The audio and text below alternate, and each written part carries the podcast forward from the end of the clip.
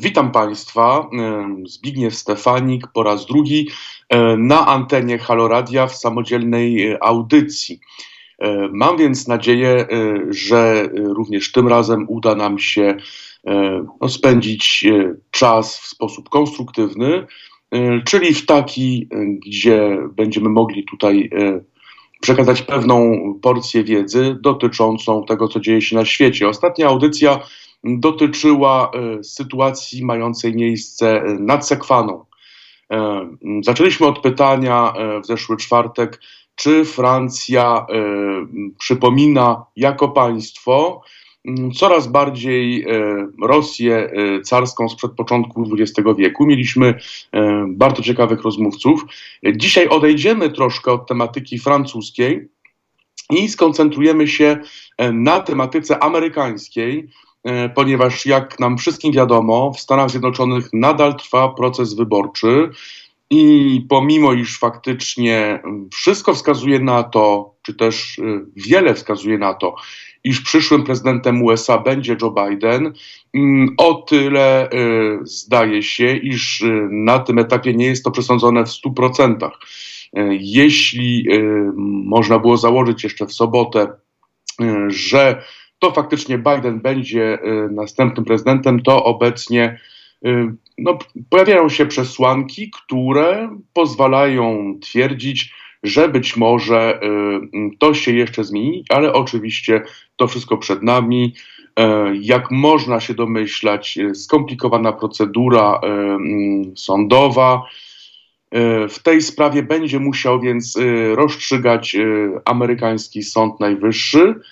E, a Donald Trump nie poddaje się. Mm, no właśnie, ale e, z drugiej strony, jeśli spojrzeć na działania Trumpa jako prezydent, to pytanie, czy faktycznie Trump zmierza do mm, drugiego, drugiej kadencji w Białym Domu, czy raczej mm, prowadzi działania mające na celu po prostu podbić stawkę negocjacyjną w negocjacjach, y, które prowadzi y, z demokratami, e, również być może w negocjacjach, które są prowadzone przez Partię Republikańską. Tego nie wiemy.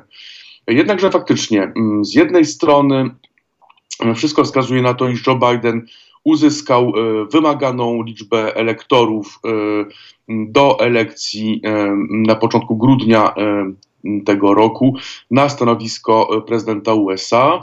E, z drugiej strony Donald Trump zmienia szefa Pentagonu. E, Biały Dom odmawia dostępu tworzącej się administracji Bidena do środków publicznych, a Mike Pompeo zapowiada, iż prezydent amerykański, czyli Donald Trump i jego współpracownicy przygotowują się do kolejnej kadencji niejako nie uwzględniając przekazanego y, wyniku. E, w tym samym czasie e, wczoraj e, Donald Trump bierze udział w ceremonii upamiętniającej żołnierzy amerykańskich poległych podczas I wojny światowej, czyli 102 rocznica, która miała miejsce wczoraj, i nie zabiera głosu, a przecież była to no, świetna okazja, no właśnie, aby zabrać głos i powiedzieć, e, co zamierza. Trump tego nie zrobił. Ogranicza się do e, działalności Twitterowej, czy też do komunikowania się ze społeczeństwem, czy wręcz ze światem na Twitterze. Tak więc, co to wszystko oznacza? Szanowni Państwo, dzisiaj będziemy mieli trzech gości. Najpierw już za chwilę człowiek legenda, człowiek, którego właściwie no nie trzeba zapowiadać, y, ponieważ y, samo nazwisko powoduje, iż jego osiągnięcia tak naprawdę idą za nim. Tak więc, szanowni państwo, za chwilę z nami Andrzej Rozpłochowski. Andrzej Rozpłochowski, organizator, współtwórca, przywódca strajku w Hucie Katowice 1980 roku. Następnie, e, no, można powiedzieć, jeden z głównych e, liderów krajowych tej pierwszej Solidarności do stanu wojennego, e, działacz opozycji demokratycznej, jak również działacz polityczny, ponieważ od drugiej połowy lat 85., 80., przepraszam, rozpoczyna on wraz z innymi pracownikami budowę partii, partii politycznej, no, która wówczas jeszcze nie może funkcjonować, ponieważ mamy głęboki PRL, ale w 1988 roku XX wieku e, emigruje do Stanów Zjednoczonych, gdzie nadal prowadzi e, działalność e, polityczną. Staje się obywatelem USA, ale przez cały czas działa na rzecz Polski niepodległej, wielokrotnie oznaczy, odznaczony, no, w tym przez ostatniego prezydenta y, na uchodźstwie Ryszarda y, Kaczorowskiego. Po roku 2010 wraca do Polski i dalej kontynuuje działalność społeczną. Wydaje również książki. Tak więc człowiek, człowiek legenda, i tak zastanawiałem się, z kim można by porównać tego wielkiego człowieka ponieważ jestem osobą y, bardzo y, zainteresowaną, wręcz być może zakochaną w, w twórczości y, kinowej, to tylko właściwie przychodzi mi do głowy jedna postać, jedna postać z, z jednego z najsławniejszych filmów świata, czyli postać z Bravehearta.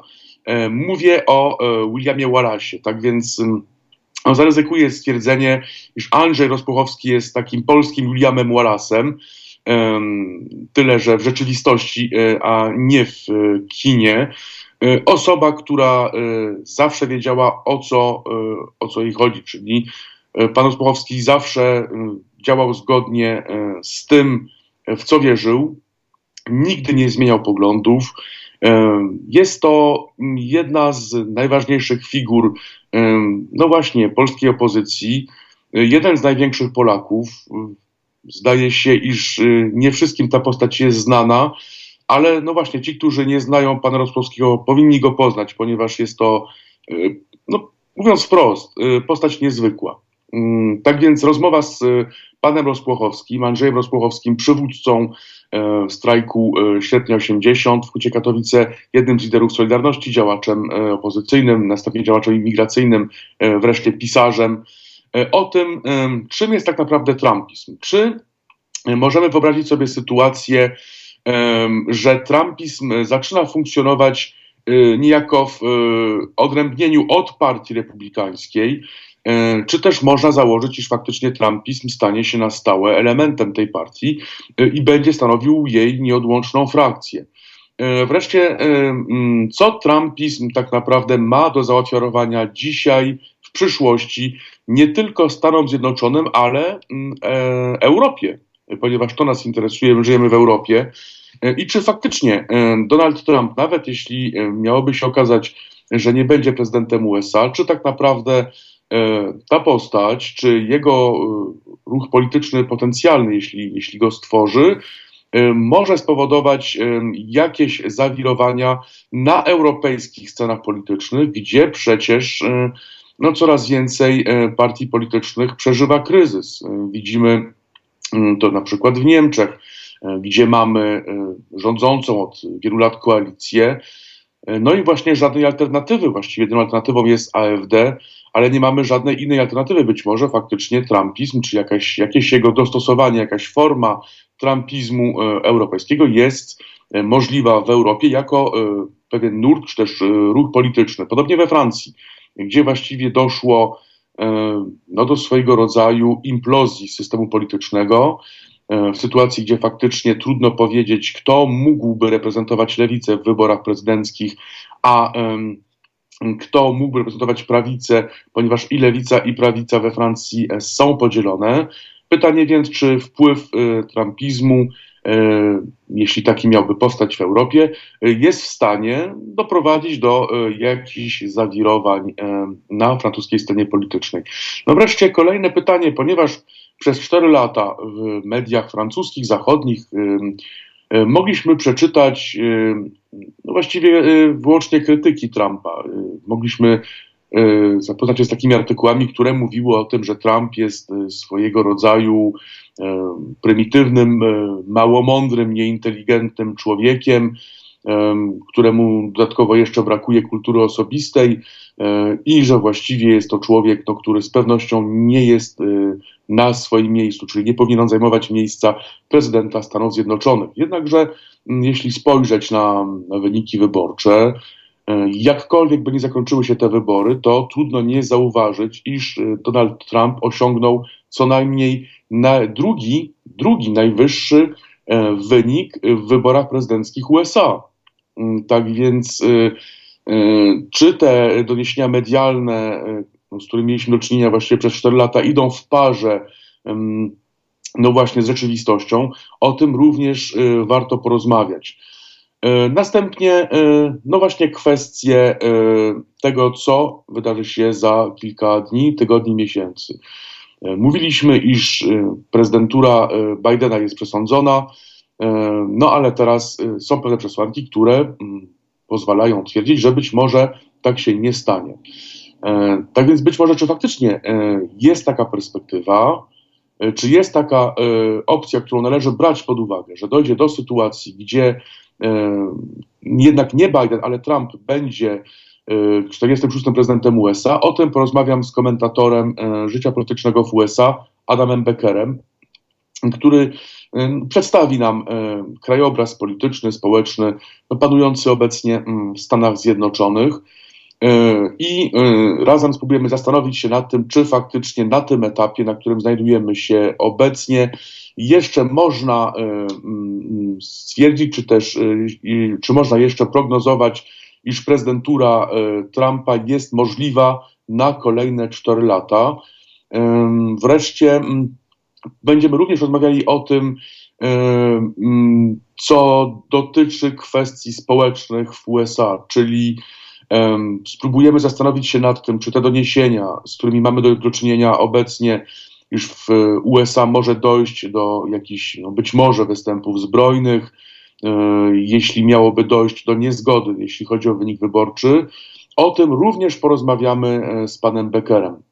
Wreszcie e, w trzeciej części spróbujemy zastanowić się nad tym, jak wyglądałaby prezydentura Bidena, jeśli do niej faktycznie dojdzie.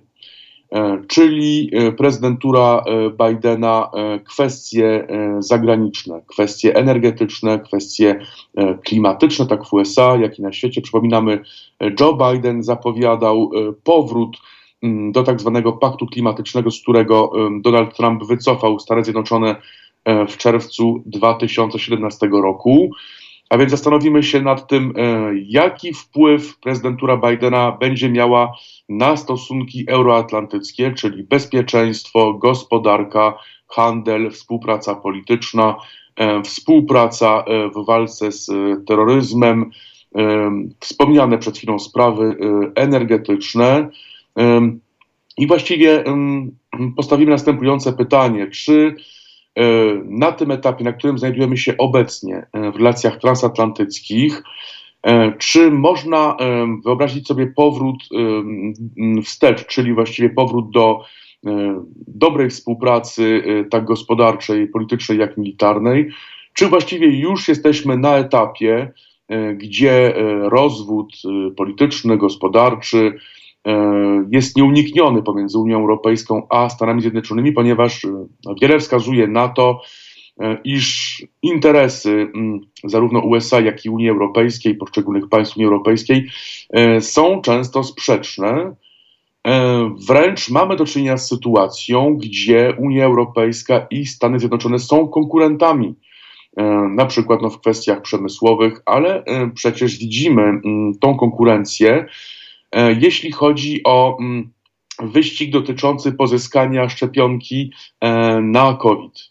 E, ten wyścig trwa pomiędzy poszczególnymi koncernami amerykańskimi, europejskimi, to fakt, ale ten wyścig również trwa pomiędzy państwami e, mm, europejskimi i Stanami Zjednoczonymi. Tak więc pytanie, czy właśnie mm, jesteśmy jeszcze na takim etapie, gdzie można e, w jakiś sposób poukładać sobie dobre relacje amerykańsko-europejskie w taki oto sposób, że unikniemy wojny handlowej, E, i unikniemy e, rozwodu gospodarczego e, i politycznego, czy właściwie na tym etapie jesteśmy skazani na no, kontynuację tego trendu, czyli no, trend właściwie odejścia od wspólnych przedsięwzięć i rozpoczęcia działalności, no właśnie na swoją rękę, co właściwie byłoby kontynuacją polityki Trumpa, a więc Joe Biden, prezydent Joe Biden, kontynuacja polityki Trumpa w innym stylu,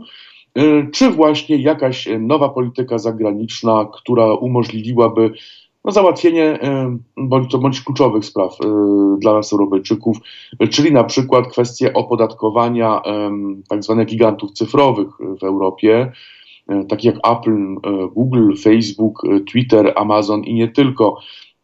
Tak więc, Szanowni Państwo, będziemy wraz z Panem Percyńskim zastanawiali się nad tym, czy faktycznie na tym etapie jeszcze można wyobrazić sobie ułożenie sobie tych stosunków na nowo, no w sytuacji, gdzie przecież płyną z Europy również sygnały do USA, że odejście Trumpa w żaden sposób nie oznacza przejścia tak naprawdę płynnego do tego, co było 4 lata temu, tylko właśnie um, stosunki euroatlantyckie, jeśli uda się być może je jakoś e, naprawić, zmienić, to e, one i tak już będą inne, jeżeli miało to miejsce e, przed kadencją Trumpa i jest to właściwie nieuniknione.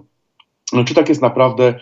O tym z redaktorem Michałem Percyńskim z portalu Business Alert. Szanowni Państwo, za chwilę połączenie z panem Rozpłochowskim. Ja zapytam pana realizatora, czy mamy już to połączenie? No właśnie, w takim razie proponuję Państwu przerwę muzyczną. Jestem przekonany, że Pan realizator przygotował nam jakiś e, wyśmienity kawałek. E, co, czego posłuchamy? E, to jest Paryż, Moskwa, obywatel GC. A więc posłuchajmy tego wyśmienitego kawałku. Do usłyszenia, Szanowni Państwo, z Panem Rozpuchowskim za minut kilka. Halo Radio.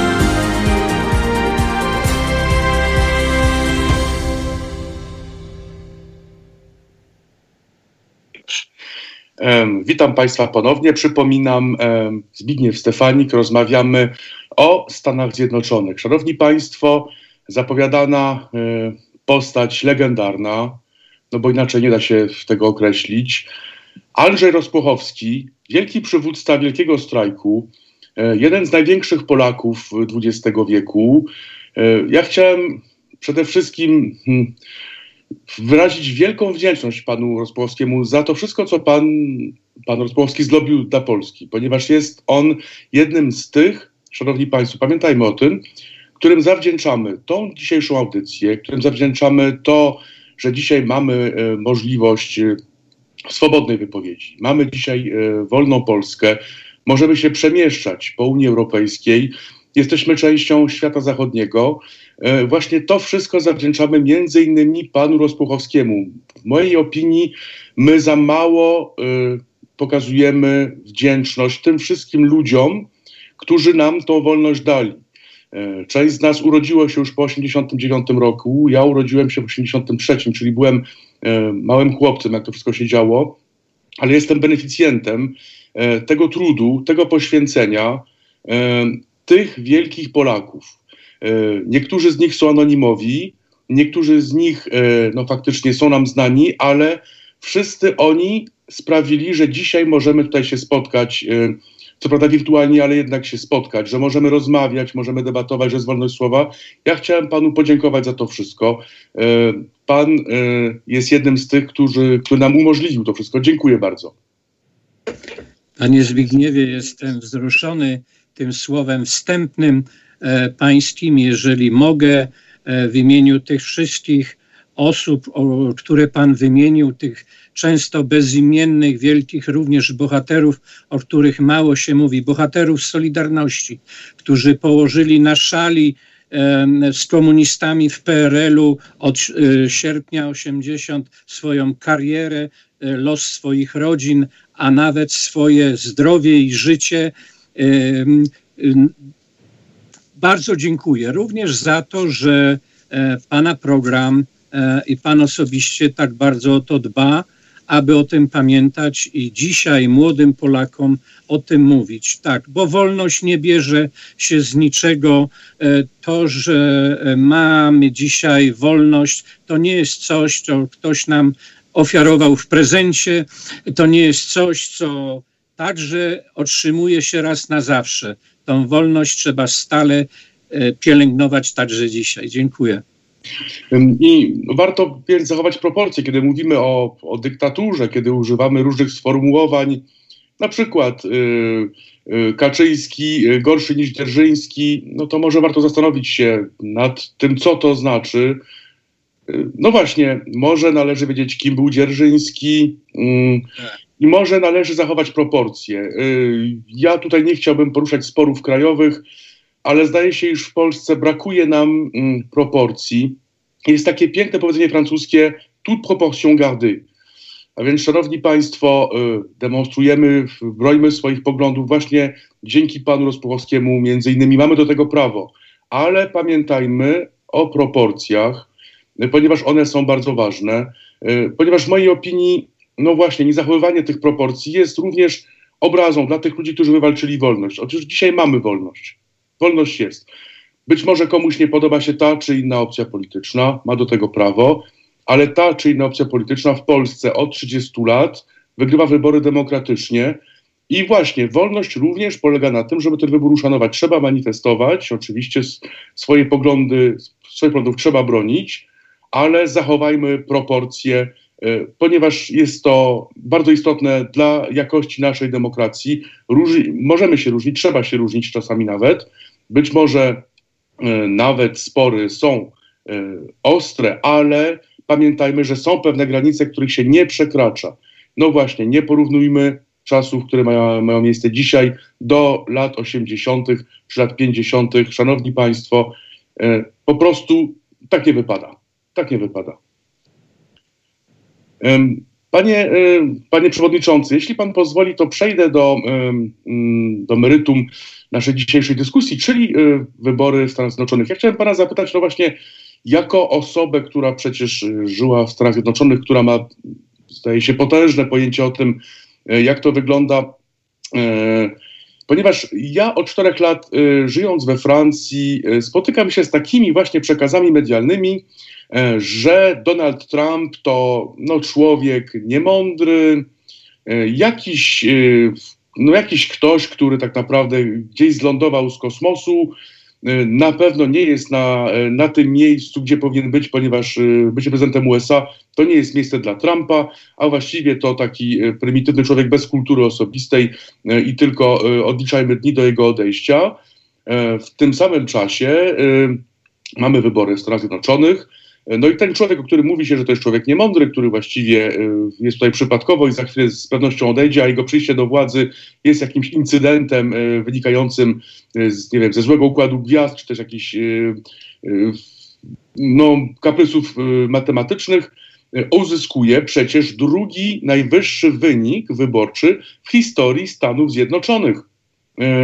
Tak więc no, jak to jest y, z Trumpem? No i znaczy skąd bierze się taki dysonans? Z jednej strony narracja, która jest w mediach na Zachodzie, a z drugiej strony najwyższy, drugi najwyższy w historii USA y, wynik wyborczy. Y, jak to wytłumaczyć?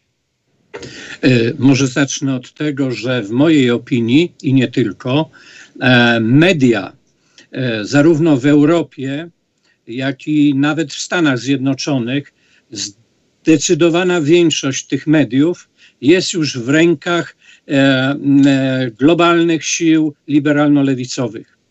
I e, te media nie są już obiektywnym przekaźnikiem i komentatorem zarówno dziejącej się teraźniejszości, a także obiektywnych opinii na temat przeszłości i wypowiedzi swobodnych o przyszłości, tylko są tubą propagandową, e, lewacką, e, która ma swoją ideologiczną agendę. I to jest pierwsza taka wyjściowa formuła. To jest może mało czytelne i niezrozumiałe dla młodych Polaków, ale tak właśnie jest że e, e, właśnie właściciele największych mediów, stacji telewizyjnych, największych tytułów gazet najbardziej poczytnych, zarówno w Europie, jak i w Stanach Zjednoczonych, to są ludzie o lewicowych poglądach, bo tak naprawdę socjalizm jest królewską drogą do władzy dla najbogatszych. Tego się nauczyłem w Ameryce. Jak to jest możliwe, to raczej nie na, ten, nie na tą audycję. I przechodzę do pana e, e, pytania o pana prezydenta Donalda Trumpa. Otóż e, ostatnim prezydentem Stanów Zjednoczonych, który był również w ten sam sposób nikczemnie opluwany, atakowany, że jest jakimś właśnie wariatem, nie wiadomo skąd się wziął i tak dalej, był jeden z najwspanialszych, jak dowiodła historia, e, prezydentów Stanów Zjednoczonych w bardzo ważnym okresie e, przełomu lat 70., 80., prez, świętej pamięci prezydent Ronald Reagan. Wspaniały człowiek, wspaniały patriota amerykański, któremu na sercu również bardzo mocno sprawy polskie leżały, bo on był jedynym mężem stanu zachodnim, który po wprowadzeniu przez komunistów jaruzelskiego Kiszczaka w PRL-u stanu wojennego w oknach Białego Domu zapalił symboliczną świeczkę i jako znak łączności duchowej z nami Polakami gnębionymi przez stan wojenny. Więc y, teraz co do Donalda Trumpa, więc jeżeli jest on tak samo atakowany przez liberalno-lewicowe środowiska, jak był kiedyś Ronald Reagan, to ta prezydentura mówi sama za siebie. Ale jest jedna fundamentalna, dodatkowa różnica między właśnie e, byłym prezydentem Ronaldem Reaganem a e, obecnym prezydentem Donaldem Trumpem. Otóż pan Donald Trump jest przede wszystkim człowiekiem spoza establishmentu, amerykańskiego establishmentu politycznego. Całe życie był bardzo, mm, e, e, bardzo e, wiele sukcesów odnoszącym biznesmenem.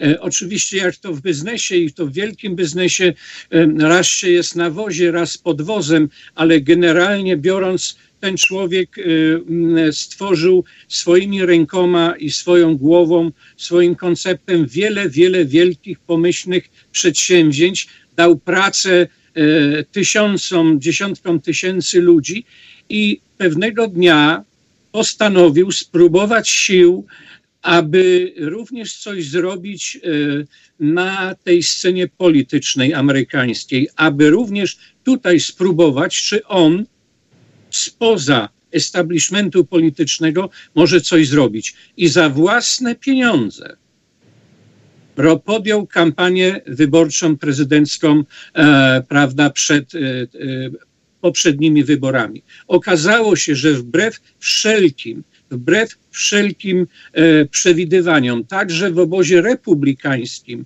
który on ostatecznie reprezentował i reprezentuje, e, szedł jak burza i te wybory wygrał. Dlaczego? Dlatego, że Donald Trump jest ucieleśnieniem e, amerykańskiej klasy średniej, tak zwanego przeciętnego Amerykanina, człowieka, który wie, że żyje po to, aby był w zgodzie, aby szanował Boga, rodzinę i ciężką pracę, jeżeli chce mieć godne życie. I e, mówi do ludzi właśnie takim językiem i mówi ludziom to, że on dba o te właśnie wartości. No i jeszcze ukochanie ojczyzny, patriotyzm, nowoczesny, wspaniały, a jednocześnie tradycyjny patriotyzm, bo, bo y, te różne podziały dzisiaj takie często nieodpowiedzialne, a co to patriotyzm, prawda, to przeżytek i tak dalej. Patriotyzm jest ciągle niezmiennie ten sam. Tak jak miłość w rodzinie, tak miłość do małej rodziny, tak miłość do dużej rodziny, jaką jest naród. Jest ciągle jeden i ten sam na tych samych podstawach. Y, więc y, Donald Trump także w tych obecnych wyborach, zanim do nich doszło, to sytuacja była taka, jaką rzadko Polak mógł zobaczyć e, przeciętny, że na spotkania przedwyborcze z panem Joe Bidenem, przedstawicielem amerykańskiej lewicy, e, na spotkania z, Joe Biden, e, z Donaldem Trumpem były pełne stadiony. Pełne stadiony, wiele tysięcy ludzi, inne miejsca, wielkie hale, e, centra konferencyjne, natomiast na spotkania z Joe Bidenem wybrane, wybrane grupy i grupki ludzi, e, a ostatnio zanim przyszedł ten dzień głosowania, to ja widziałem osobiście e, takie mm, sceny filmowane, jak Joe Biden przemawia do gdzieś parkujących może 30-40 samochodów i w tych samochodach ktoś tam siedzi. Natomiast tłumy, tłumy nieprzeliczone na spotkaniach Donalda Trumpa. I teraz nagle słyszymy, że mając przed oczyma tego rodzaju porównania, nagle nas się informuje, że te wybory rzekomo wygrywa i że rzekomo wygrał Joe Biden zamiast Donald Trump. Absolutnie w to nie wierzę. Je, mamy wbrew temu, co mówią E, liberalno-lewicowe media amerykańskie, że Joe Biden już wszystko wygrał, już e, szykuje rząd, prawda, już się wypowiada, już go pompują i tak dalej. Joe Biden żadnych wyborów prezydenckich jeszcze nie wygrał, ponieważ istnieją setki bardzo poważnych dowodów na to, że istnieje, istniała próba ukradzenia tych wyborów przez lewicę. Liberalno-lewicowe siły, marksistowskie siły, bolszewizujące, komunizujące wszelkiej maści, jak to one w naturze mają, kłamią, działają w oparciu o kłamstwo, o demagogię, o naiwność, o bazowanie na chwilowych emocjach wywołanych kłamstwem, prowokacją. Y, no i oczywiście to samo w Ameryce. Y, przygotowywano grunt. Donald Trump osiągnął przed wyborami, właściwie przed zaistnieniem pandemii tej, tego COVID-19, e, Amerykanie mieli jeden z najpiękniejszych okresów gospodarczych, przyrównywalny, a może nawet lepszy od najlepszego okresu, bardzo też pięknego gospodarczego za prezydentury e, e, świętej pamięci Ronalda Reagana. I, e, I przyszedł COVID. I przyszedł COVID i to wszystko, tym wszystkim zachwiał. Y, pandemia nie wiadomo skąd.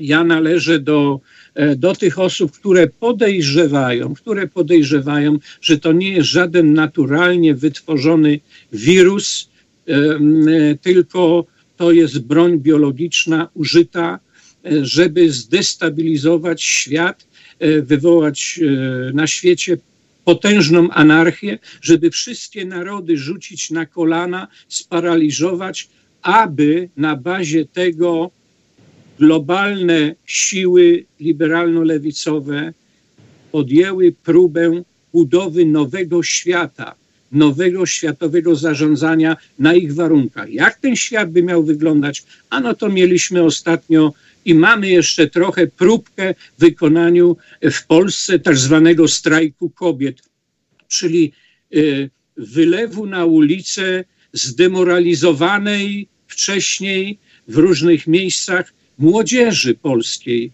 e, e, tej zdemoralizowanej, która w sposób niezwykle wulgarny i tak dalej atakuje podstawy cywilizacji, Kościół, Boga, wiarę, rodzinę i tak dalej. A te tak zwane prawa kobiet to jest absurd. Jeśli, jeśli pan pozwoli, tak. Bo mnie interesuje mm, takie pytanie, bo dużo, dużo o tym piszą e, różne media, właśnie francuskie, niemieckie, również polskie.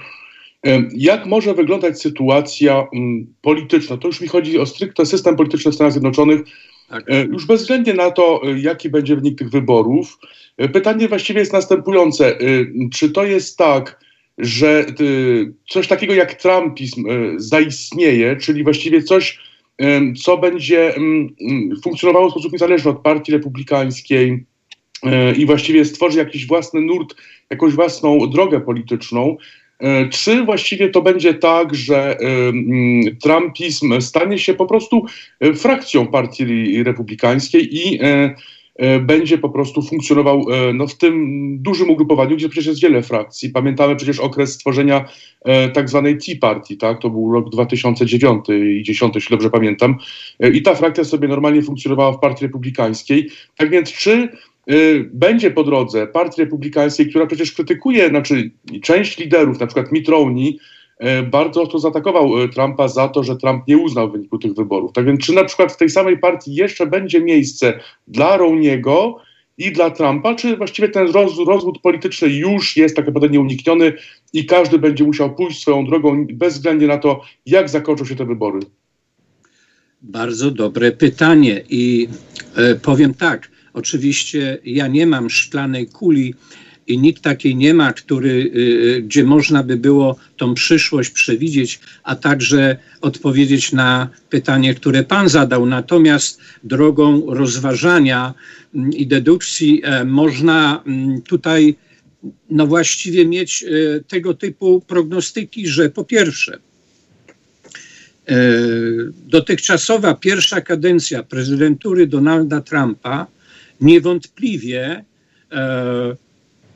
wlała w nowe pokolenia amerykańskie e, ugruntowanie e, tradycyjnych wartości Zachodu. Zachodu, tradycji e, całego dziedzictwa opartego na filozofii greckiej, prawie rzymskim i podstawach chrześcijaństwa. I e, to niesie za sobą e, określone e, konsekwencje i odrzuca ideologiczne, marksistowskie utopijne, nowe rozwiązania, jak e, prawda, podważenie w ogóle e, statusu kobiet, pojęcia kobiety, mężczyzny, rodziny, te wszystkie gender, to wszystko, tą ideologię LGBTQ i tak dalej. Te wszystkie dla mnie zboczenia, niestety moralne, to są rzeczy, które próbują zdominować dzisiejszy świat.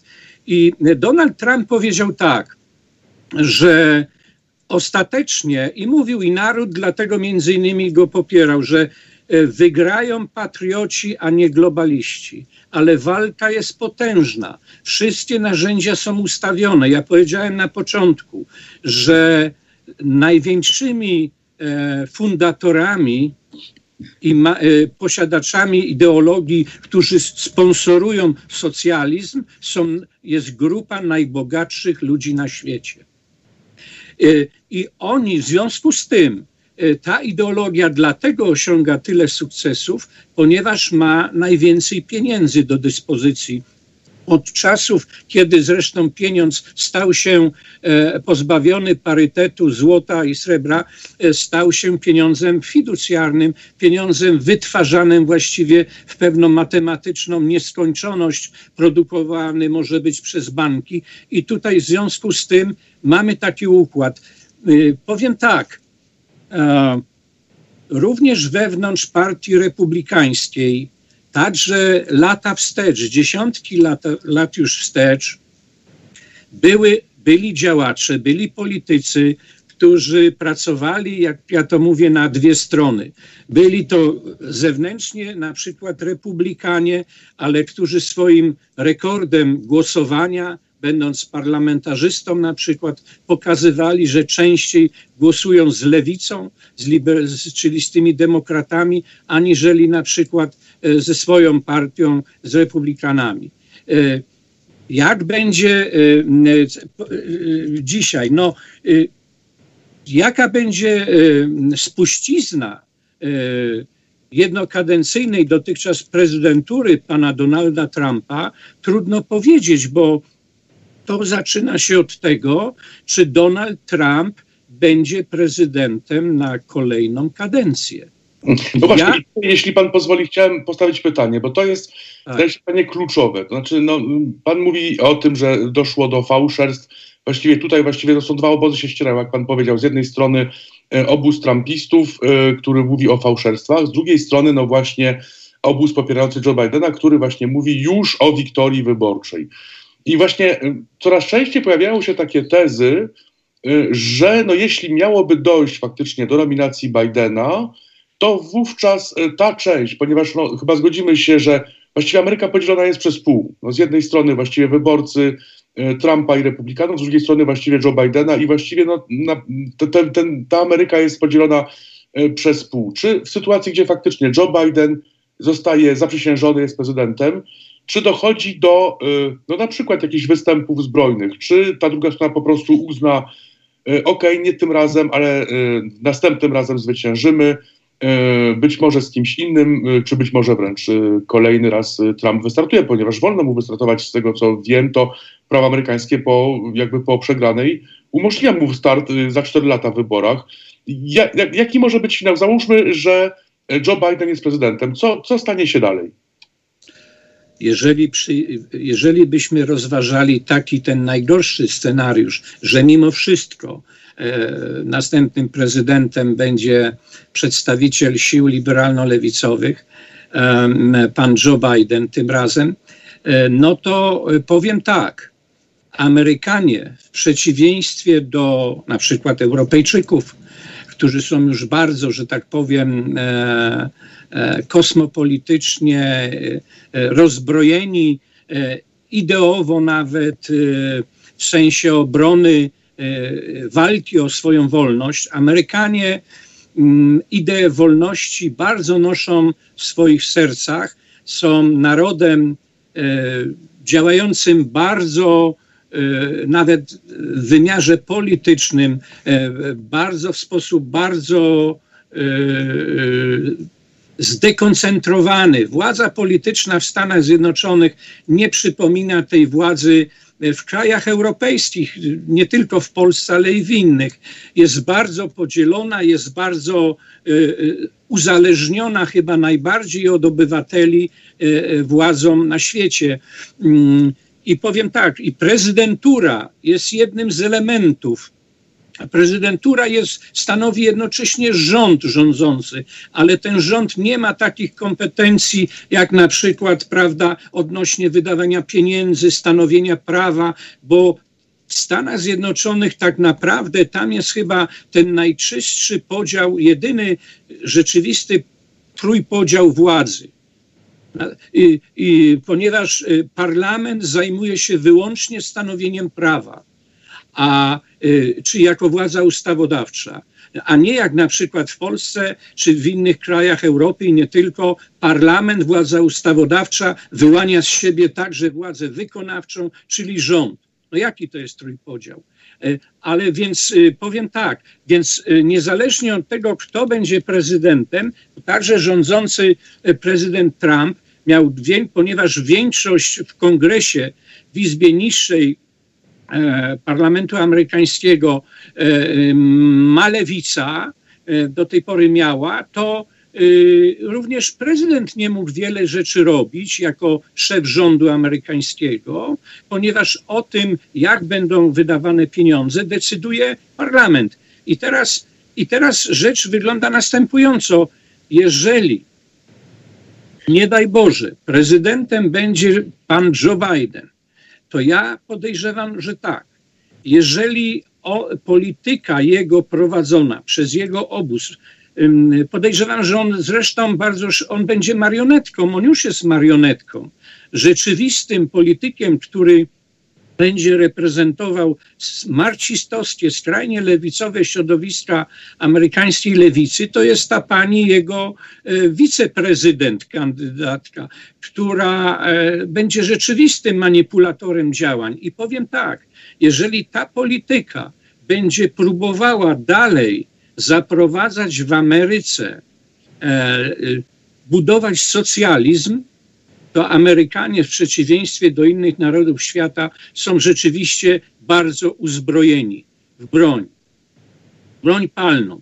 Jeżeli dojdzie do doszłoby do przekroczenia delikatnej linii czerwonej, no posumus, to wtedy może się polać krew. Wtedy Ameryki, innymi słowy, Ameryki nie da się przeobrazić w kraj podobny krajom Unii Europejskiej, rządzonym przez dominujące środowiska lewicy liberalno-lewicowych sił marksistowskich. Ameryki nie da się y, zrobić w taki kraj, przebudować bez zbrojnego pokonania amerykańskich obywateli, dominującej siły. Bo powiem tak, lewica kłamie. Te zwycięstwa wyborcze nie oddają istoty rzeczy, jakie nieraz lewica e, e, osiąga, ponieważ e, nie ma doskonałego systemu wyborczego. Nawet ten system wyborczy, jaki jest w Ameryce, piękny, wspaniały,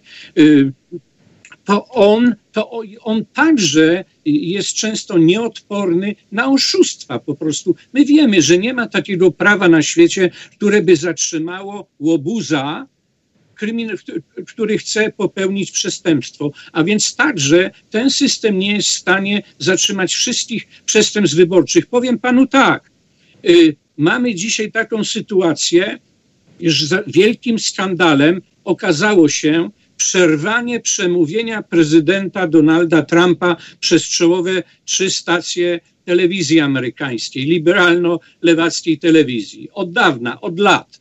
Wszystkie stacje to nie jest żadne nowum. Proszę sobie wyobrazić, że dziesiątki lat wcześniej, jak wiemy, za pre prezydent Ronald Reagan nie mógł wygłosić żadnego przemówienia do narodu, najczęściej Amery wiele przemówień nie mógł wygłosić w ogóle do narodu amerykańskiego, żeby one były transmitowane przez czołowe stacje mhm. telewizyjne. Jeśli, jeśli, pan, tak.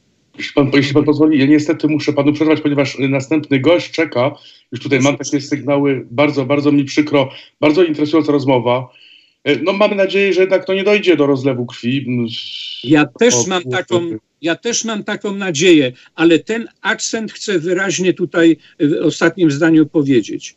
W Ameryce można różne rzeczy dokonywać. Amerykanie są cierpliwi, ale jeżeli ktoś, siły komunistyczne w Ameryce, bo one tam też są od dawna, siły socjalistyczne, jeżeli one będą chciały przebudować Amerykę jeszcze bardziej, coraz bardziej w kraj socjalistyczny, komunizujący, to to się nie obejdzie bez wojny domowej, bez przelewu krwi. Nie da rady.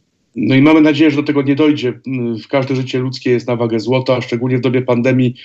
Wystarczy nam chyba tych tragedii, tak więc y, oby, oby udało się znaleźć pokojowe rozwiązanie. No ja panu bardzo, bardzo dziękuję.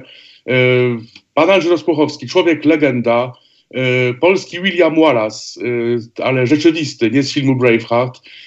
Bardzo dziękuję, życzę wiele, wiele zdrowia. Do usłyszenia. Dziękuję bardzo, do usłyszenia. Szanowni Państwo, no właśnie, kiedy trwa taka debata, taka ostra debata polityczna, e, w jakiej biorą udział Amerykanie, bylibyśmy, byliśmy właśnie tego świadkiem, to są różne poglądy i wszystkie poglądy muszą wziąć, zostać wzięte pod uwagę.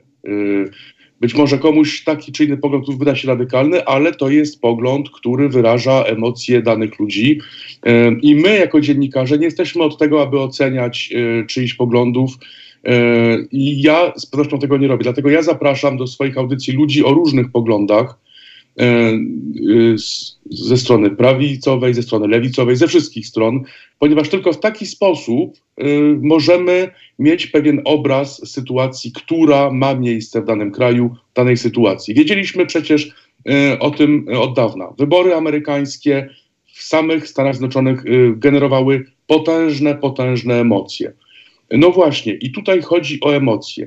Słyszeliśmy osobę, która popiera Donalda Trumpa, która wyraziła swoje poglądy, przedstawiła emocje tamtej strony i moim zdaniem jest to bardzo, bardzo ciekawe, ponieważ bez względu na to, jak oceniamy ten pogląd, po prostu mamy tak naprawdę, um, widzimy, jak te emocje wyglądają, co mówi tamta strona, co mówią wyborcy Trumpa i widzimy, że przecież to nie jest tak, że Trump nie ma wyborców. On właśnie ma wyborców, on ma wyborców i ci wyborcy mają określone emocje. I tutaj właśnie nie chodzi o to, aby te emocje czy te poglądy były zgodnie z naszymi poglądami, tylko chodzi o to, aby zrozumieć, na czym polega to zjawisko. Z jednej strony, no właśnie, wyborcy Bidena, którzy przez 4 lata y, atakowali Trumpa, sprzeciwiali się jego polityce. Z drugiej strony, no właśnie, wyborcy Trumpa, którzy mówią o tym, że Ameryka może być w jakiś sposób skomunizowana, że oni nie akceptują no właśnie tych lewicowych rozwiązań, które oni nazywają rozwiązaniami lewicowymi, czasami nawet mocniej jak nasz rozmówca. I właśnie no pewne starcie światopoglądowe, które prowadzi, generuje emocje i właśnie taką sytuację, jak mamy, ponieważ jak spojrzymy na frekwencję wyborczą, szanowni państwo, w USA, to jest to najwyższa frekwencja wyborcza w ogóle w historii wyborów prezydenckich w Stanach Zjednoczonych. Tak więc widzimy, jak bardzo to społeczeństwo jest podzielone.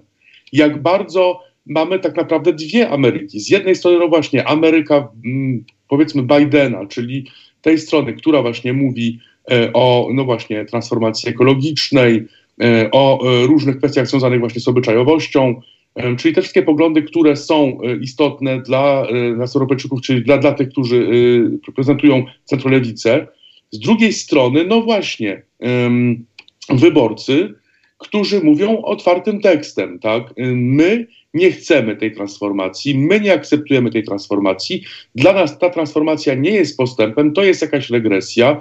My nazywamy tą transformację jakimś bolszewizmem, marksizmem e, i my chcemy się przeciwko temu bronić. I tutaj faktycznie dochodzi do pewnego podziału, który miał miejsce w Stanach e, w XIX wieku, w drugiej właściwie połowie XIX wieku, kiedy no, rozpoczęły się podziały e, polityczne, gospodarcze, na linii północ-południe. Z jednej strony właśnie ci, którzy mówili o y, Ameryce, która no właśnie miała być bliżej Europy, z drugiej strony ci, którzy mówili o Ameryce, która miała być dla Amerykanów całkowicie właściwie odrębnie funkcjonująca od Europy, z którą przecież wówczas jeszcze USA były związane.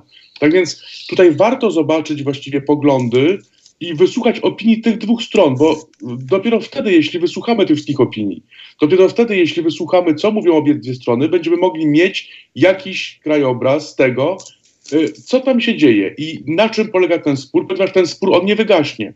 Y, ktoś będzie prezydentem USA, Trump albo Biden, ale przecież ten spór nie zniknie, on będzie trwał. I właśnie chodzi o to, aby zrozumieć, na czym ten spór polega.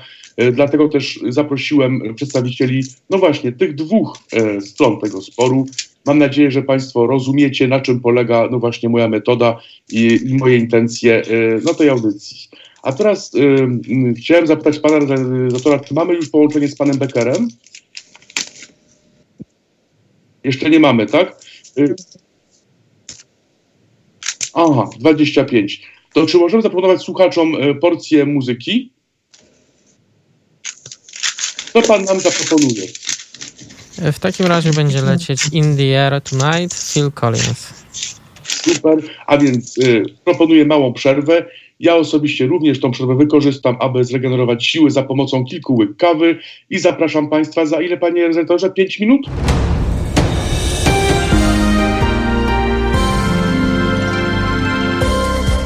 Halo Radio.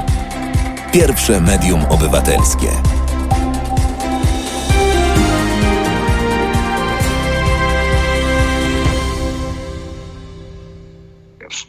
Witam Państwa ponownie. E, przypominam, rozmawiamy o sytuacji powyborczej w Stanach Zjednoczonych, ale właściwie o sytuacji w Stanach Zjednoczonych jako takiej. I właśnie mieliśmy możliwość e, poznać tak naprawdę poglądy wyborców Donalda Trumpa. Dlaczego E, w Stanach Zjednoczonych 70 ponad milionów wyborców zagłosowało na Donalda Trumpa.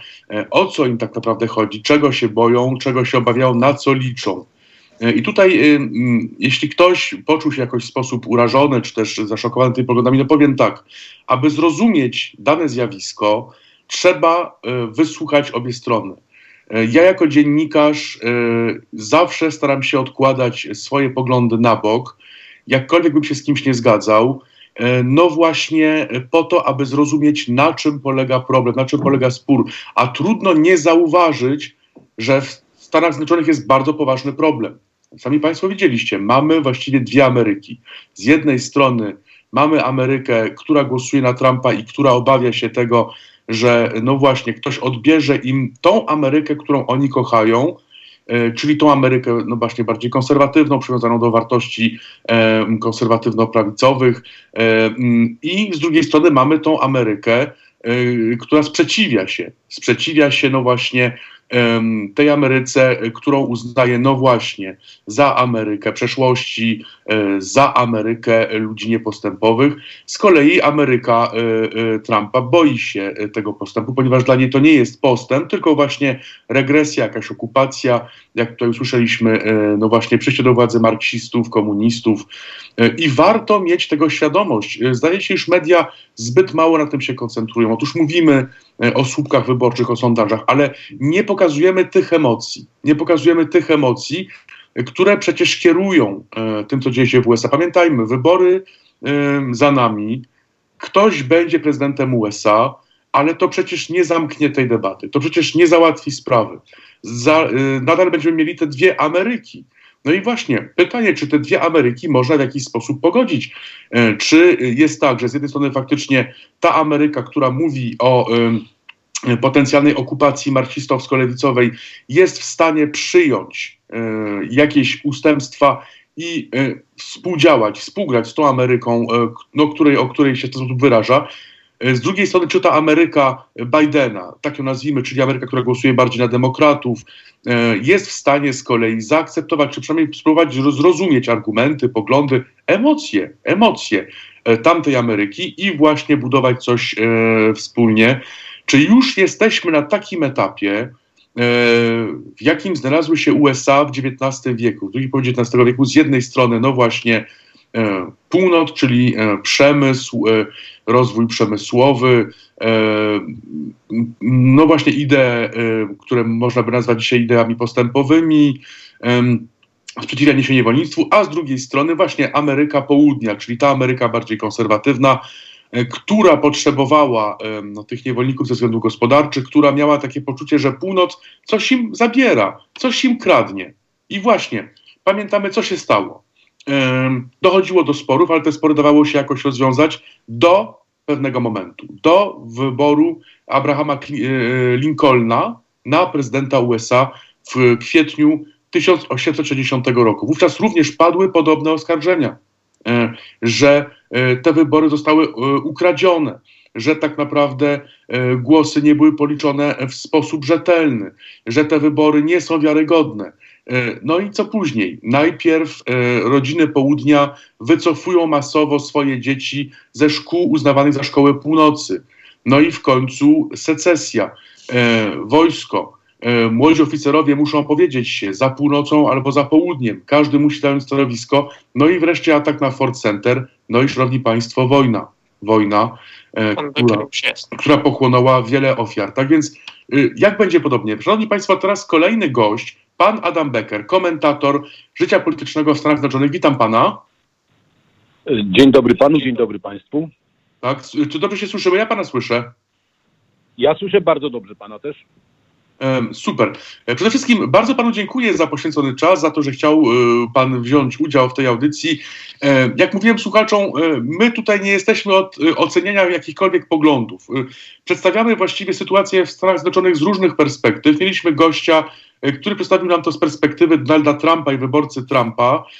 Ja chciałem właśnie z panem porozmawiać o tym, o czym rozmawialiśmy, e, no chyba nie będzie tutaj nic, jeśli o tym powiem przez telefon, czyli e, co e, nas czeka w następnych dniach, tygodniach. Jeśli pan pozwoli, to ujawnię naszą rozmowę. Otóż ja wówczas powiedziałem, że w mojej opinii raczej prezydentem będzie Joe Biden. Pan wówczas zapytał mnie, dlaczego ja tak, ja tak twierdzę i przedstawił pan mi szereg argumentów, bardzo interesujących argumentów, które właściwie uświadomiły mi, że no może nie do końca, może nie jest tak jak y, myślę, jak przedstawiają to media. Być może jest tak, że właściwie wszystko jeszcze jest w grze.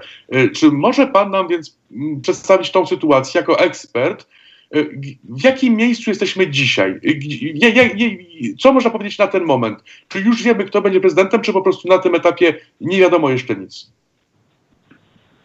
Na, na, tym, na tym etapie przywódcą Stanów Zjednoczonych może być zarówno Donald Trump, jak Joe Biden, jak i, y, y, y, co Państwa może zaskoczyć, Nancy Pelosi. Dlatego, dlatego, że może być jeszcze sytuacja nierozstrzygnięta i w sytuacji nierozstrzygniętej, czyli remisu, władzę przejmuje te podobnie jak w Polsce zresztą, odpowiednik nasze, marszałka Sejmu, czyli speaker Izby Niższej, czyli Nancy Pelosi najpra najprawdopodobniej. Jeszcze jest taki wariant trzeci. Ale na jakiej podstawie? O czym praktycznie... Na jakiej podstawie prawnej? Jest taka podstawa, to, znaczy ten, wywód byłby, byłby bardzo długi, ale ta procedura, procedura taka, taka jest. Jeżeli jeżeli e, w głosach elektorskich nie ma, nie ma, e, nie ma zgody, przechodzi jakby decyzja na, e, kongres, na kongres.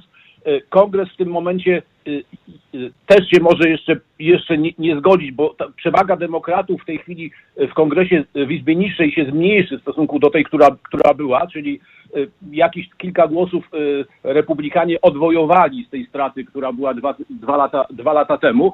I w tym momencie jakby z automatu przy braku konsensusu, przy braku możliwości wyboru władzę przejmuje wykonawczą właśnie jakby no, odpowiednik marszałka Sejmu, czyli speaker, speaker Izby Niższej, Izby Kongresu, czyli w tym momencie najprawdopodobniej będzie to Nancy Pelosi skomplikowana procedura, to naprawdę długo trzeba byłoby e, tłumaczyć, ale proszę mi uwierzyć, że, ta, że, ta, że taka możliwość też jeszcze istnieje. Okej, okay, czyli Natomiast nie dwa, tylko trzy warianty, tak? Czyli mamy już w grze tak. właściwie trzech graczy. Trump, Biden tak. i jeszcze dochodzi tutaj Nancy Pelosi. No tak, ale, ale Pelosi i Biden to są demokraci. Ja bym, ja bym tutaj nie, nie przywiązywał się personalnie do do Bidena, bo w zasadzie chyba wszyscy, którzy obserwują rynek Ameryka amerykański, to wiedzą, że, że Biden no, może być nominalnie urzędującym prezydentem, ale jego stan zdrowia, stan psychofizyczny nie pozwoli mu na pełnienie y, funkcji i tak naprawdę funkcję będzie spełniała wiceprezydent, czyli, czyli Kamala Harris.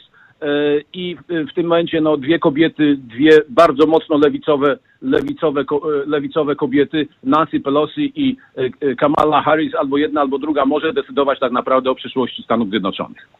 I całego świata tak naprawdę. Więc to, to jest, okay, to jest ale, tego ale, typu ale jakie jeszcze argumenty, jeśli pan pozwoli, jakie jeszcze argumenty pozostają w rękach Donalda Trumpa. No bo, bo, bo, bo tak, no bo w sobotę dowiedzieliśmy się, że według tych przeliczeń, no jeśli uznamy, że są one wiarygodne, ponieważ no, niektórzy podważają, jak, jak, jak słyszeliśmy, ten, te, te przeliczenia, ale zakładając, że no, przyjmujemy te przeliczenia, tutaj już Biden e, uzyskuje 274 elektorów. Tak jakby biorąc pod uwagę amerykański system, jakby tutaj się sprawa kończy, tak? Czyli on już ma no. tą większość, i no już powinien tak naprawdę y, być uznany za prezydenta. Trump powinien y, pogratulować i jakby temat powinien się zakończyć. Natomiast jeszcze, jakie jeszcze argumenty są po stronie Trumpa? Co on jeszcze dzisiaj może zrobić, żeby tą sytuację odwrócić? Znaczy, może, może zrobić to, co zrobił, czyli zaska zaskarżył, zaskarżył y, wybory kilku tak zwanych swing states i te sprawy są złożone do sądu. Na pewno już Georgia będzie do ponownego e, przeliczenia, to jest 15 głosów elektorskich. Prawdopodobnie Pensylwania 20 punktów ele ele głosów elektorskich. Zobaczymy co, zobaczymy co resztą. No, na Alasce wygrał, czyli tam trzyma więcej, więcej niż miał, ale to w dalszym ciągu jest duża przewaga. Według mnie na dzisiaj tak naprawdę w puli jest jeszcze 80 głosów elektorskich, które będą wycofane e, z tych przyznanych przyznanych, no nie wszystkie, bo tam jeszcze jest w Karolinie Północnej i jeszcze, jeszcze jest liczenie. E, Karolina Północna prawdopodobnie pójdzie do, no wszystko na to wskazuje, do Trumpa, natomiast Georgia, Georgia do Bidena, z tym, że w zasadzie już wiadomo, że Georgia będzie ponownie przeliczana, tam była niewielka przewaga, więc jest też olbrzymia szansa na to, że Georgia jednak przyjdzie do punktu, głosy elektorskie z Georgii przejdą na Trumpa. E, e, tak naprawdę o zwycięstwie, Trump, o zwycięstwie Bidena, e, zwycięstwo Bidena ogłosiły wyłącznie media. Dopóki nie będzie orzeczenia kolegium elektorskiego, które później będzie zatwierdzał kongres, tak naprawdę wszystko się może zdarzyć. Ja, ja to przypominam, że w 2002 roku, czyli w 2000 roku, przepraszam, czyli 20 lat temu, Al Gore cieszył się ze zwycięstwa, był tak samo ogłoszony e, prezydentem elektem jak dzisiaj Joe Biden i cieszył się tym, e, tym tytułem 37 dni. W 37 dniu okazało się, że jednak nie będzie prezydentem Stanów Zjednoczonych. I będzie ale nim George Bush, który przegrał pozwoli, wybory. Panie redaktorze, ale, ale tutaj chodziło tylko o jeden stan, chodziło tylko o Florydę, a tutaj mamy właściwie no, cztery stany, tak, czyli Pensylwania, e, Georgia, tak, do, do przeliczenia prawnego, Wisconsin również, Arizona, Michigan, ale tam jest naprawdę olbrzymia szansa, że, że te, ponieważ te prze, przewaga głosów, przewaga głosów, którymi w tych swing states wygrywał Biden jest naprawdę niewielka, bo w, w, chyba w Michigan, gdzie była największa, to było 120 kilka tysięcy głosów, o ile pamiętam, więc ta, ta różnica naprawdę, bo ja, ja wiem, że jak ktoś słyszy, że Biden wygrał pięcioma milionami głosów, E, no to mówi, nic nie można zrobić. Okej, okay, oczywiście nic się nie zrobi na, Flor na e, e, przepraszam, w Kalifornii, e, Kalifornia, Oregon, Washington, czyli te, e, ściana, ściana zachodnia, nic się nie zrobi w Nowym Jorku, tam było najwięcej głosów elektorskich, natomiast e, w tych, w tych stanach swing states właśnie, w których prowadził Trump tak naprawdę rano po ogłoszeniu, po, po, po, po, po, po, zakończeniu, po zakończeniu wyborów, jeszcze rano pro, y, prowadził, jeszcze w zasadzie tak przez, przez jeden dzień czy dwa dni prowadził, to tam wszystko się może zdarzyć, bo tam jest różnica 6 tysięcy głosów, 15 tysięcy głosów, 120 y, tysięcy 120 tysięcy głosów, czyli jeżeli wyrzuci się kilka, kilkanaście, kilkadziesiąt tysięcy głosów z, z, z jednego i one przejdą na przykład na drugiego, a już na przykład wiadomo, że, że w Michigan Mm, e, maszyny, maszyna przynajmniej jedna, maszyna, e, maszyna, która jakby e, oprogramowanie z jednej z maszyn zainstalowanych w punkcie wyborczym przerzuciło 6 tysięcy głosów oddanych rzeczywiście na Trumpa, przerzuciło na Bidena. Czyli tak naprawdę zwiększyło przewagę Bidena o 12 tysięcy głosów, bo, bo tak, to się, tak, tak, tak to się liczy. Jeżeli się okaże, że ileś tam tych automatów tak zadziałało, no to wszystko się jeszcze może, zda, może zdarzyć. Naprawdę. Ja, ja bym pogłoski o e, zakończeniu prezydentury Trumpa są mocno przesądzone, przesadzone, e, aczkolwiek ja, ja nie mówię, że, e, że, że Biden nie zostanie, ponieważ tak naprawdę 95% mediów, wszystkie big techy, czyli te najważniejsze, Google, Google Facebook i Twitter, jakby robią wszystko, żeby jednak Biden wygrał, a to jest olbrzymia przewaga, przewaga i finansowa, e, i taka, no, no siłę, rażenia mają olbrzymią, ale e, to, o czym Pan wspomniał, ja tylko chciałem powiedzieć, bo a propos wstępu, który, który Pan redaktor zrobił, to chciałem przypomnieć, że, bo większość ludzi tak naprawdę chyba sobie z tego nie do końca zdaje sprawę, że Abraham Lincoln był republikaninem, nie demokratą i zwolennikami tak, zniesienia niewolnictwa w Stanach Zjednoczonych byli republikanie, nie znaczy, to, to, to się tak, zmieniło. Znaczy, się dzisiaj odbyło. Y, republikanie są demokratami i vice versa. Jakby to, jest, to był inny system, tak. znaczy, to był inny, inny klimat polityczny, tak, tak to nazwijmy. Tak, dokład, dokład, dokład, dokładnie, dokładnie, dokładnie tak.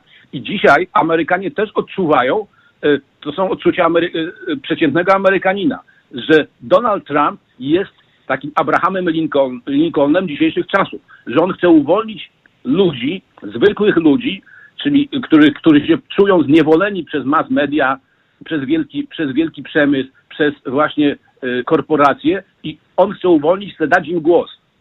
Y, I to jest dokładnie odwrócenie sytuacji, która była y, z czasów, ale która była, która jednak była powodem, przyczyną wojny secesyjnej.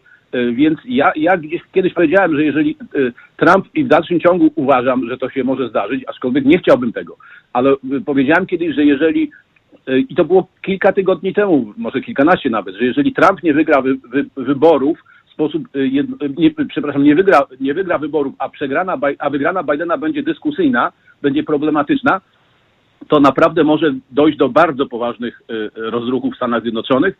Tym razem wyjdą na ulicę nie BLM, nie Antifa, tylko wyjdą, wyjdą zwolennicy Trumpa, których jednak jest bardzo dużo i którzy są świetnie uzbrojeni. Także to może być, to może być naprawdę E, szokujące dla reszty świata. Mam nadzieję, że taki scenariusz się nie ziści, ale jest on cały czas możliwy. Ja tylko powiem to, ja nie wiem, jakie, jakie informacje do Państwa dochodzą, ale od pół roku w Stanach Zjednoczonych, ja już mówiłem panu redaktorowi, że w Stanach Zjednoczonych w rękach prywatnych jest 350 milionów sztuk broni palnej, a armia y, amerykańska, czyli wojsk, wojsko, y, policja i Gwardia Narodowa to jest tam między 4,5-6, bo tam jest milionów, y, milionów sztuk broni, oczywiście siła rażenia jest inna, ale co więcej, od pół roku Amerykanie się szykują na wojnę, to znaczy sklepy, sklepy z bronią w Stanach Zjednoczonych od pół roku wyglądają tak jak w Polsce, jeżeli ktoś w ogóle to pamięta, przed stanem, przed stanem wojennym. E, w, później, w, później, e, w późnym albo w późnym okresie e, gierkowskim, nie ma, nie ma po prostu nic. Przychodzi dostawa broni, i ona znika, ta broń w ciągu jednego dnia i, i amunicja. O 50% zwiększyła się sprzedaż broni w ciągu między majem tego roku a majem ubiegłego roku i ona cały czas, cały czas rośnie. Firma Zig Zauer, która otworzyła swoje fabryki w Stanach Zjednoczonych, po raz pierwszy od kilkunastu lat chyba ogłosiła, że przyjmują do pracy na trzy zmiany każdą ilość frezerów i tokarzy do, do, przy produkcji broni. Więc y, naprawdę tam jest i może być naprawdę bardzo gorąco. Panie doktorze, ale pan mówi um, o tym, że faktycznie y, są takie emocje po stronie um, wyborców Trumpa, ale przecież emocje są po dwóch stronach. Znaczy, widzieliśmy przecież um, te wypowiedzi dziennikarza CNN-u, który właściwie płakał na antenie, który mówił, że e, no, wybór Bidena sprawia, że e, no, teraz człowiek czuje się lepiej, kiedy jest ojcem, że, że teraz on już nie będzie się tak bał na ulicy, że ktoś wykaże się wobec niego jakimiś poglądami rasistowskimi.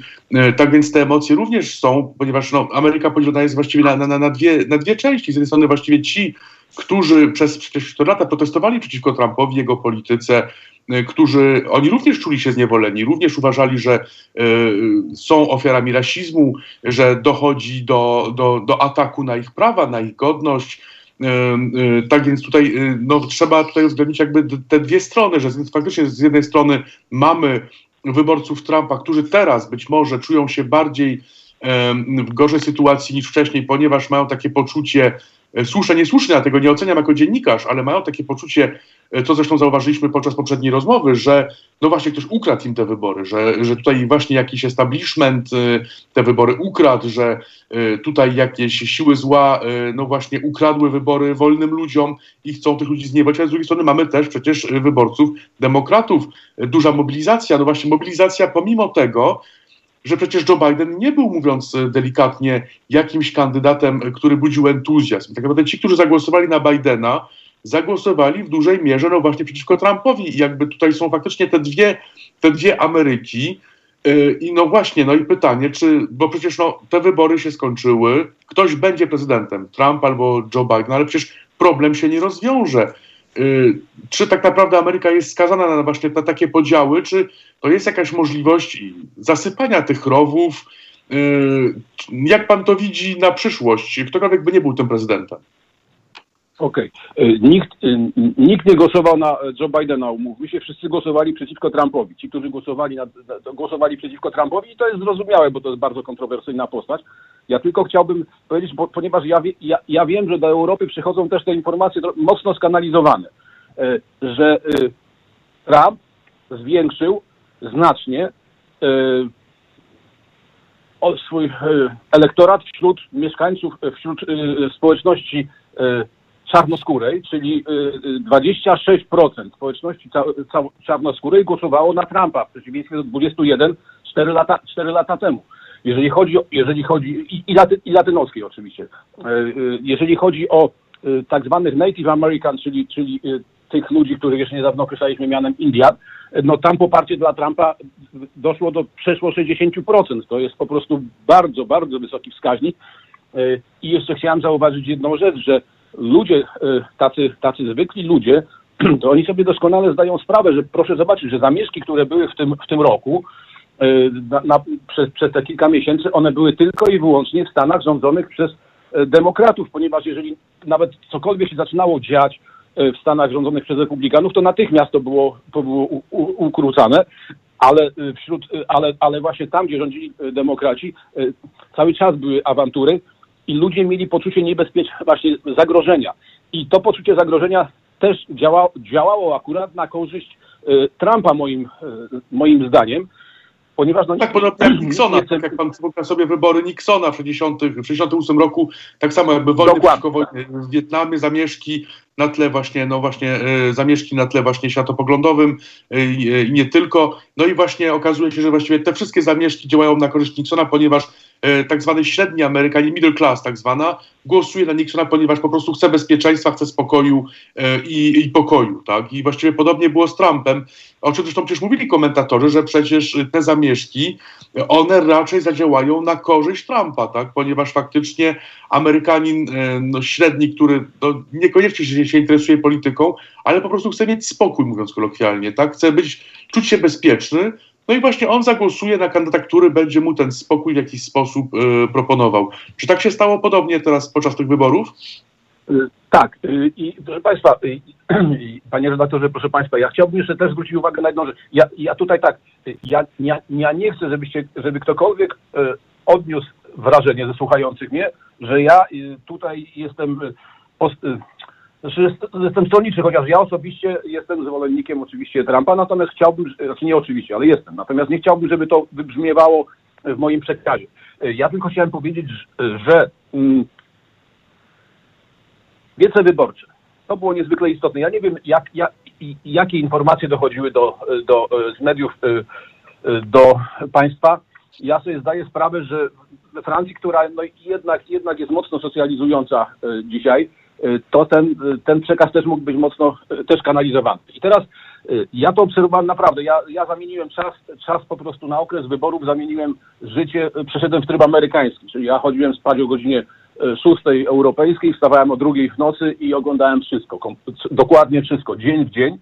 I to było tak, że proszę wytłumaczyć przeciętnemu wyborcy, który widzi, że Trump robi pięć wieców dziennie na przykład, bo w końcówce tak było, albo trzy wiece, albo dwa wiece i na każdym z nich jest 30 tysięcy, 25 tysięcy osób, a w tym samym czasie Joe Biden robi spotkania wyborcze, na których jest 12 osób, na jednym było 20, wtedy John, Bo John Bon Jovi był wykorzystany jako magnes i tam było 20 osób na tym, na tym wiecu. I teraz proszę wytłumaczyć tym ludziom, że Joe Biden wygrał wybory. Mm.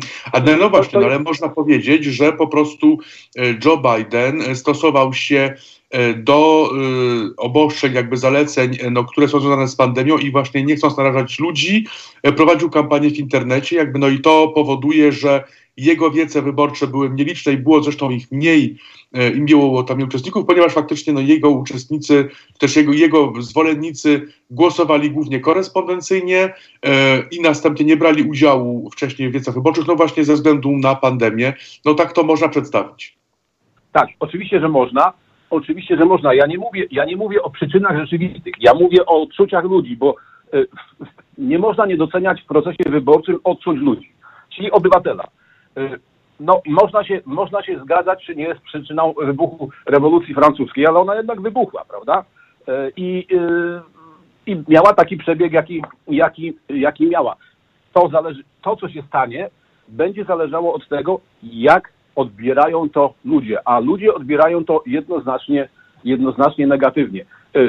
Odbiorcy Trumpa są zdecydowanie bardziej opanowani, ponieważ to są większość jednak, jednak ludzie wierzący, ja tylko chciałem powiedzieć, że 90% kościołów e, chrześcijańskich, ewangelizujących e, e, takich w Stanach Zjednoczonych poparło jednoznacznie Trumpa, czyli w zasadzie no, 90% ludzi wierzących oddawało, oddawało głos, ja nie u katolików było troszkę inaczej, bo tutaj był wykorzystywany argument, że Joe Biden jest, jest katolikiem, ale z drugiej strony miała w trakcie kampanii wyborczej miejsce dość żenująca sytuacja, kiedy Joe Biden w jednym z kościołów e, chciał przystąpić do komunii, ksiądz katolicki nie udzielił mu tej komunii, mówiąc, że nie będzie zwolennikowi, że nie może udzielić zwolennikowi aborcji komunii i po prostu przy całym kościele odmówił e, kandydatowi na prezydenta e, komunii. I ja nie wiem, na ile te informacje do, docierały do Francji, ale takie rzeczy się tam, tam cały czas, cały czas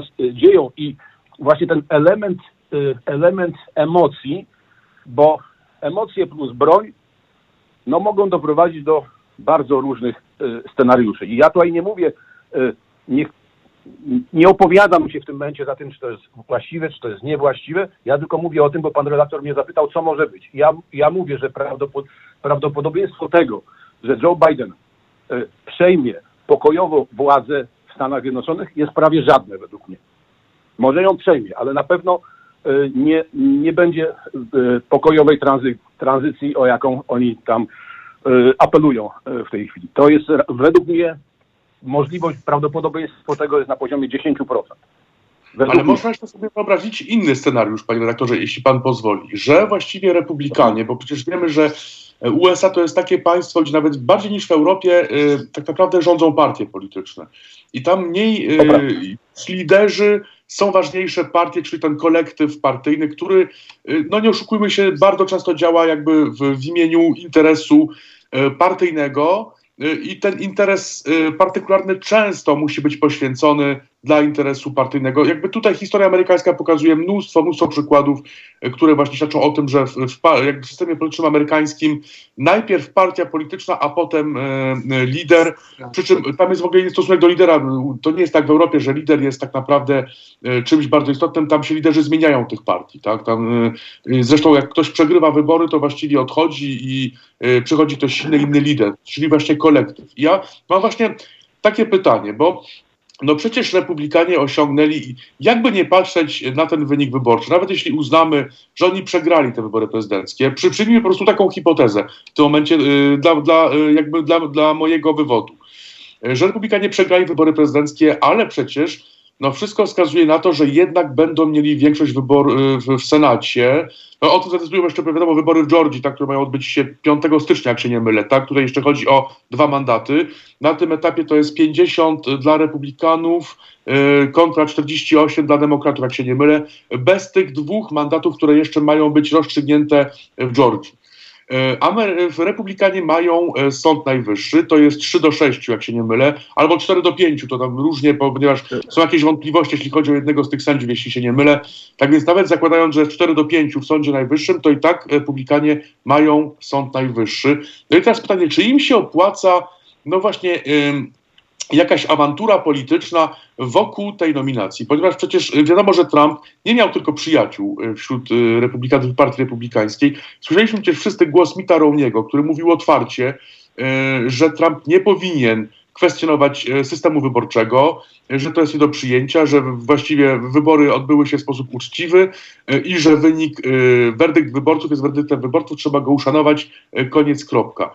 Tak więc ja za, osobiście wyobrażam sobie taki scenariusz, gdzie właściwie partia republikańska po prostu na własną rękę płynnie przechodzi do negocjacji z demokratami, do tego, co będzie dalej, czyli właściwie stanowiska za granicą, ale przecież również przecież w kraju.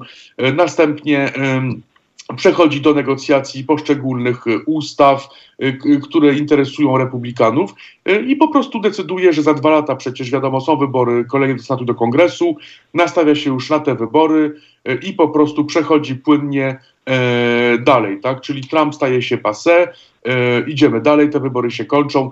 Jak pan patrzy na, na taki scenariusz? To znaczy on jest, teoretycznie jest możliwy, zwłaszcza jeżeli weźmie się pod ocenę tutaj kryteria, europejskie e, kryteria wyboru i y, kandydatów i tak naprawdę funkcjonowania e, partii. W Stanach Zjednoczonych jest to według mnie w tej chwili mało realne, dlatego że Mitt Romney tak naprawdę od miesięcy spotykał się z olbrzymią krytyką. Zresztą on w ogóle zagłosował na Bidena i oficjalnie powiedział, wychodząc z komisji wyborczej, że oddał głos na Bidena. E, I w tym momencie tak naprawdę pojawiły się głosy, że powinien być wykluczony, chociaż tego nikt nie może zrobić, z partii e, dożywotnio. E, I jest taka grupa republikanów, oni, Amerykanie na nich mówią rhinos, czyli Republican, Republican only name, in only names, only names, czyli republikanie tylko z nazwy, rhinos. I oni w tej chwili są poddawani już od miesięcy bardzo dużej krytyce. I ja tylko chciałem zauważyć, że na przykład Trumpowi udało się zrobić e, coś niebywałego, dlatego że w jego bliskim otoczeniu e, bardzo mocno wspierają go e, dwaj mocni republikanie, którzy byli jego kontrkandydatami w poprzednich wyborach, czyli Ted Cruz i fantastyczny, absolutnie fantastyczny człowiek, którego ja po prostu uwielbiam, bo to w ogóle świetny człowiek jest, Ben Carson, czyli no człowiek czarnoskóry, który zrobił niesamowitą karierę i w ogóle dobry człowiek, neurochirurg, jeden z najlepszych, na, najlepszy swojego czasu na świecie. I oni są w bliskiej współpracy e, z Trumpem, czyli to nie jest tak, że establishment jest e, całkowicie partyjny, chociaż większość establishmentu, tego, który przyzwyczajony był do, układ, do ma pan rację, tak jest, bo, bo, bo przyszedł... No ale na przykład Paul Ryan nie wspiera Trumpa, tak? Znaczy Paul Ryan tutaj ewidentnie wziął polityczny rozwód, tak, z Trumpem. Podobnie przecież było z Johnem McCainem już świętej pamięci, który przecież no, w sposób niezwykle ostry krytykował Trumpa. Zdaje się również, iż rodzina Bushów też Trumpa nie popiera, tak? Więc to nie jest tak do końca, że partia republikańska stoi murem za y, swoim prezydentem. Znaczy George Bush, George Bush dzisiaj jest uważany przez y, prawicę, większość, przez, przez, przez, ja mówię przez obywateli, ja cały, nie mówię o establishmencie. George Bush jest uważany dzisiaj za najgorsze zło, jakie się republikanom zdarzyło od kilkudziesięciu lat i za człowieka, który zdradził interes republika, partii republikańskiej i który tak naprawdę, za, że dopiero za niego tak naprawdę zaczął się upadek, upadek Stanów Zjednoczonych, potęgi Stanów Zjednoczonych, bo uwikłał e, Stany w, kompletnie bezsensowną, bezsensowną wojnę e, w Iraku, e, w Kuwejcie i bardzo źle jest, bardzo źle jest oceniany. Ale o którym Bushu mówimy, panie redaktorze? O, o, o, o, o, o, George'u, o, George'u, o George'u Bushu młodszym oczywiście. Młodszym, tak. George W. Bush. Nie, nie. Senior jak najbardziej jest, czyli następca, następca, wiceprezydent z czasów Reagana jak najbardziej jest dobrze oceniany. Natomiast młodszy, młodszy nie. I wracając teraz, pan kiedyś, pan, wspomniał, wspomniał pan o trumpizmie wcześniej, czyli musimy wziąć pod uwagę to właśnie, co się stało, czyli to, że Trump potrafił wzbudzić w polityce emocje, które wydawało się, że są już niemożliwe. Ja wiem, że to jest po, po, populizm, ale ten populizm zadziałał i jego popularność jest niesamowita. Ja, ja tylko chciałem też zwrócić jeszcze uwagę na, na, na, jeden aspekt, z którego większość ludzi chyba, nie wiem, w ogóle nie, nie bierze tego pod, pod uwagę, dotyczący każdego człowieka także w Europie, każdego człowieka na świecie, że w momencie, kiedy Biden zostanie, zostałby prezydentem, czy w ogóle ktokolwiek z demokratów, to musimy się przyzwyczaić do znacznych, każdy z nas musi się przyzwyczaić, będzie musiał się przyzwyczaić do znacznego wzrostu kosztów życia, ponieważ ceny benzyny znowu poszybują w górę, ceny energii poszybują jeszcze bardziej w górę, więc tak naprawdę w interesie, w interesie przeciętnego obywatela całego świata, poza może Chinami, i Rosją oczywiście, to nie jest, nie jest zwycięstwo demokratów, ponieważ przyniesie wzrost cen.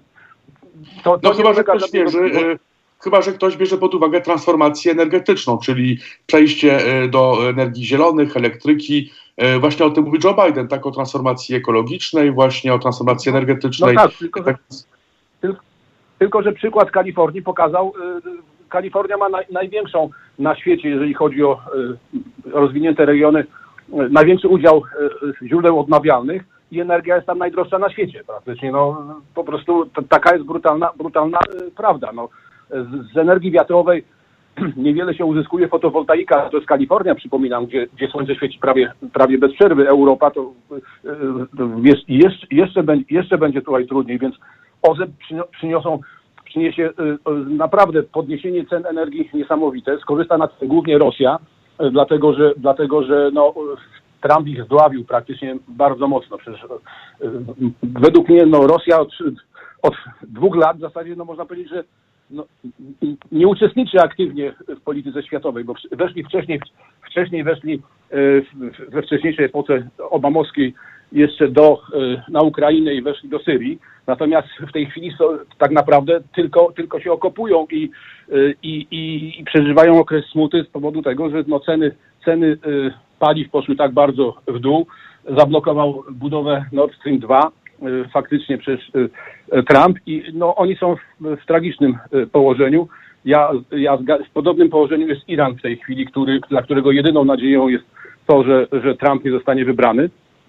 Natomiast reszta, reszta ludzi, no jest, jest, jest jak jest. Nie mamy, na to, nie mamy na to wpływu. Faktem jest, że rozwój, doprowadzenie przez Trumpa do samodzielności energetycznej Stanów Zjednoczonych po raz pierwszy w historii tak naprawdę, no doprowadziło do tego, że tam ropa, czy paliwo, benzyna znowuż doszła do poziomu sprzed lat, ceny do, sprzed lat chyba 30 czy 40, co dla ludzi, dla odbiorcy indywidualnego jest bardzo istotne, prawda, bo czy, czy płacą za galon 2 dolary, czy płacą za galon 4 dolary, jak będą płacili za 2 lata. I, i, i, Ale ja trzeba doceniać też tak... Tezę, jeśli pan pozwoli. Znaczy, biorąc pod uwagę ten podział Ameryki, który, którego jesteśmy świadkiem obecnie, Może również założyć, że właściwie kampania wyborczą jest kampanią, kampania wyborcza jest kampanią wyborczą, że tak naprawdę, jak to często mówi się we Francji dość pejoratywnie, obietnice wyborcze tak naprawdę zobowiązują tylko tych, którzy je otrzymują.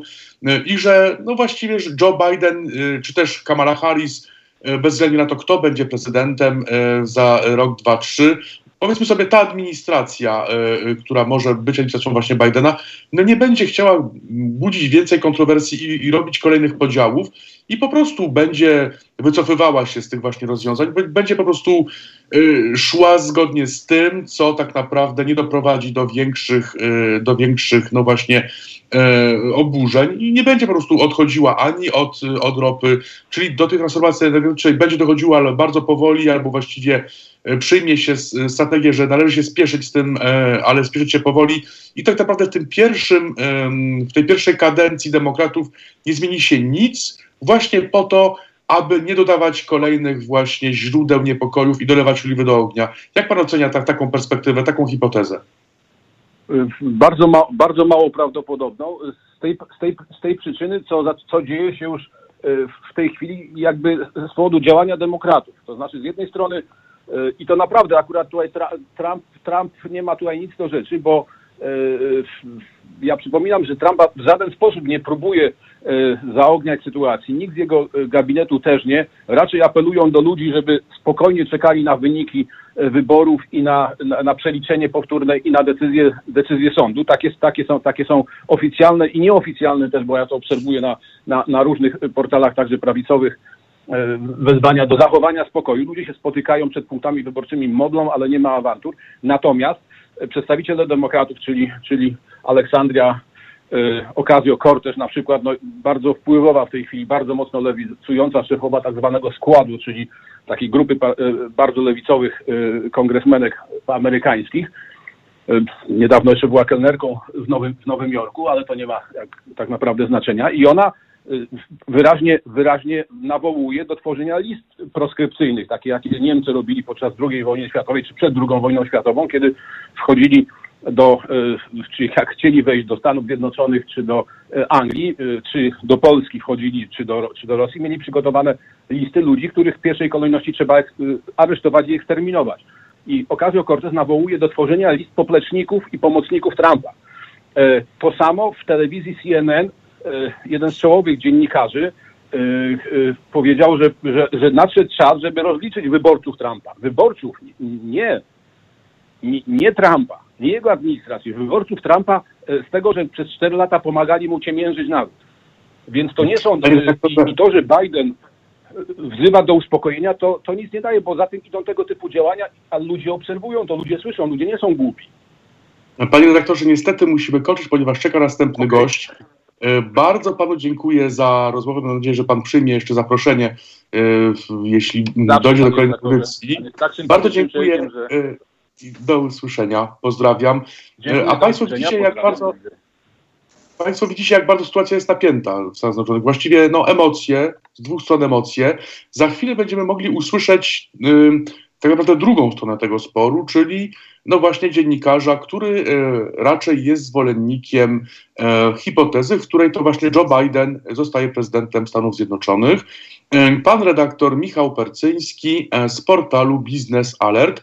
O nim porozmawiamy, no właśnie o perspektywie prezydentury Joe Bidena, czyli co ta prezydentura będzie oznaczała dla Stanów Zjednoczonych, dla nas Europejczyków, polityka zagraniczna, bezpieczeństwo, współpraca energetyczna, no właśnie czy transformacja będzie, czy jej nie będzie, wreszcie kwestie, no właśnie, związane ze współpracą z Europą, e, kwestie handlowe, gospodarcze, ale to za chwilę. A na razie poproszę e, naszego panelizatora o no, porcję muzyki. Czy możemy o to prosić? Tak, tak. Co w takim razie pan nam zaproponuje? Oh Pretty Woman, Roy Orbison. Świetnie. Ile mamy czasu na regenerację i kilka łyków kawy? A więc zachęcam Państwa y, do regeneracji sił intelektualnych, fizycznych również. Trochę kawy nikomu nie zaszkodzi, a ja wracam za 5 minut i będziemy dalej rozmawiać o tym, co dzieje się w Stanach Zjednoczonych.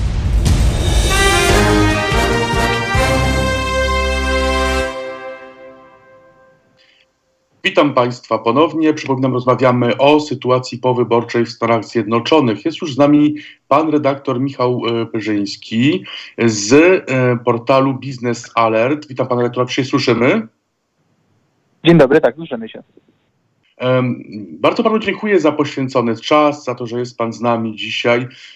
Ja chciałem pana zapytać, ponieważ mieliśmy tutaj dwóch przedmówców, e, którzy E, są zdania, że właściwie w Stanach Zjednoczonych wszystko się może jeszcze wydarzyć i że właściwie to nie jest wcale tak, że Biden już jest prezydentem. Jak to wygląda Pana zdaniem? Czy Biden już jest prezydentem elektem, czy właściwie jeszcze wszystko się może e, odwrócić na korzyść Trumpa?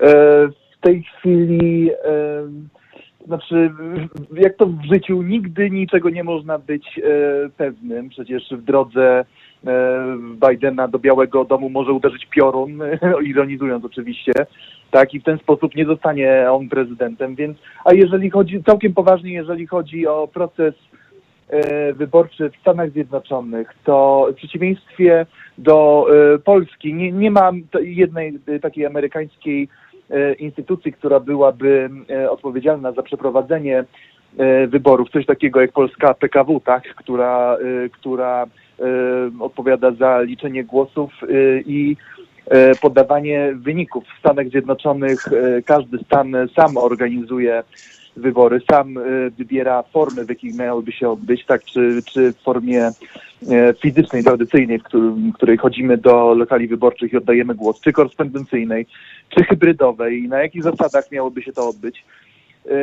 I spowodowało to niemały chaos, z którym mamy do czynienia do y, teraz.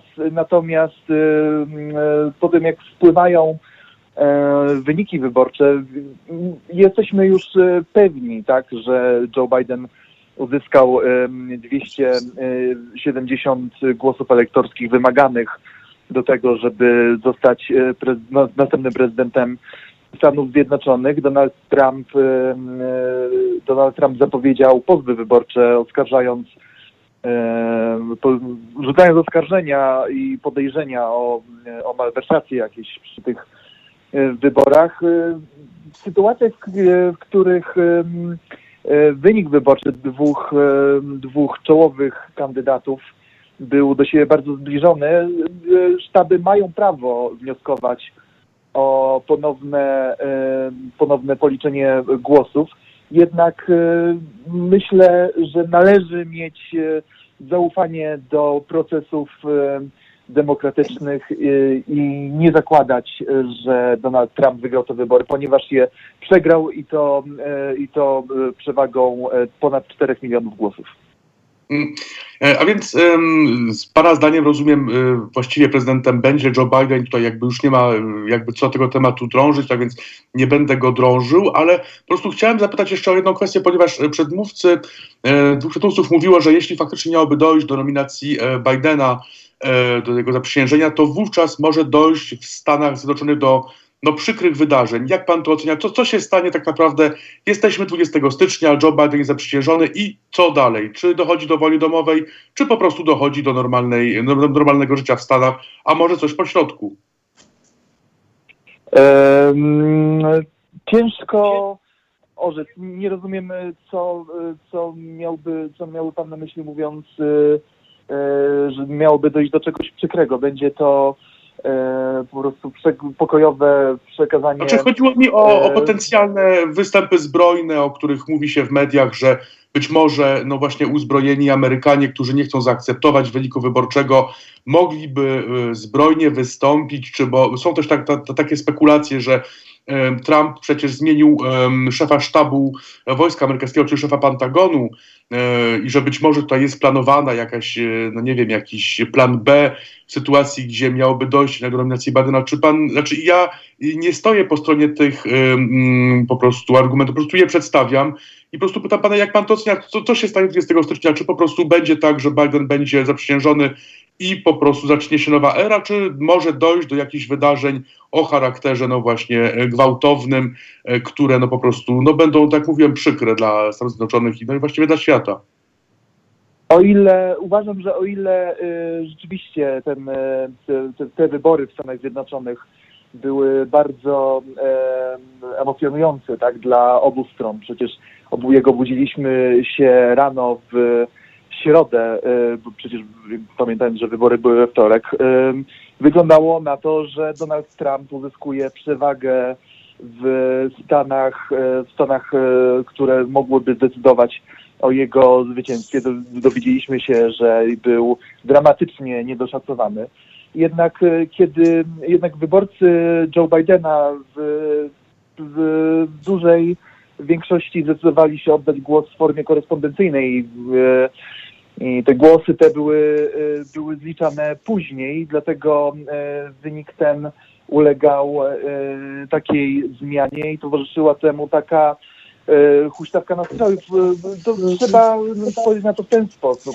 Porażka nigdy nie jest, porażka nigdy nie jest łatwa. Trzeba sobie, trzeba sobie z porażkami umieć radzić. I myślę, że nie powinien, nie, ciężko, ciężko jest e, e, przewidzieć, co się stanie w przyszłości, jednak na, na zdrowy rozum, rozlew krwi i wojna domowa nie są w tej chwili moim zdaniem prawdopodobnymi scenariuszami w Stanach Zjednoczonych.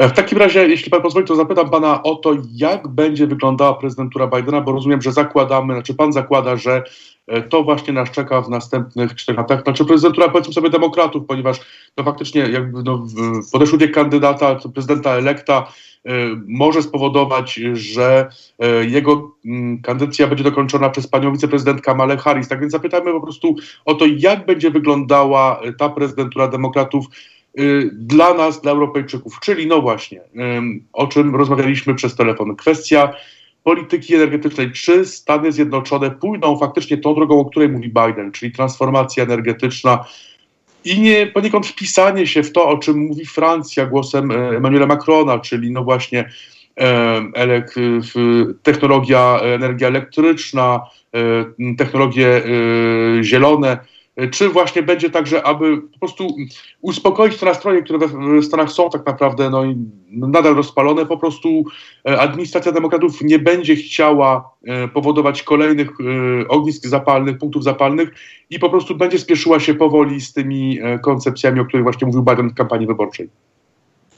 Tak, więc jeżeli chodzi o przyszłą prezydenturę Joe Bidena, to Joe Biden zapowiadał w mediach społecznościowych, e, przypomnijmy, że e, kilka dni temu Stany Zjednoczone e, opuściły porozumienie paryskie, które, które ma na celu walkę z globalnym ociepleniem. Joe Biden zapowiedział, że pierwszego dnia swojej prezydentury wróci do, do tego e, porozumienia w imieniu e, Stanów Zjednoczonych i będzie miało to niebagatelne znaczenie dla, e, dla, polityki, dla polityki USA. Będzie to zmiana, zmiana gruntowna, tak? bo w związku, z, w związku z tym porozumieniem Stany Zjednoczone będą nakładać sobie ambitne. Halo? Tak, jestem, słyszę pana, słyszę. Ambitne, tak, Stany Zjednoczone będą nakładać sobie ambitne cele klimatyczne, za którymi y, pójdą y, wielomiliardowe, a być może nawet wielobilionowe y, inwestycje w, w odnawialne źródła energii, w, w, infra, w infrastrukturę energetyczną, w, w, w elektromobilność, tak, w rozwój branży, w rozwój gałęzi samochodów elektrycznych. Wszystko po to też, żeby, y, żeby dać gospodarce impuls, żeby wyjść z, z recesji gospodarczej wywołanej e, pandemią koronawirusa. I wygląda na to, że więc na pewno powrót Stanów Zjednoczonych do porozumienia paryskiego będzie, będzie miał wielkie znaczenie też dla globalnych rynków energii. Tak? Przecież jest Stany Zjednoczone gigantyczny rynek, e, gigantyczny kraj, który, który w ten sposób e, dokona transformacji energetycznej. Będzie to miało wpływ na to, co się dzieje w Europie. Między innymi na pewno w ten sposób, że spadną ceny energii odnawialnej w związku z z tym, że będzie łatwiej o finansowanie, że będą te technologie coraz bardziej powszechne, a przez to coraz tańsze.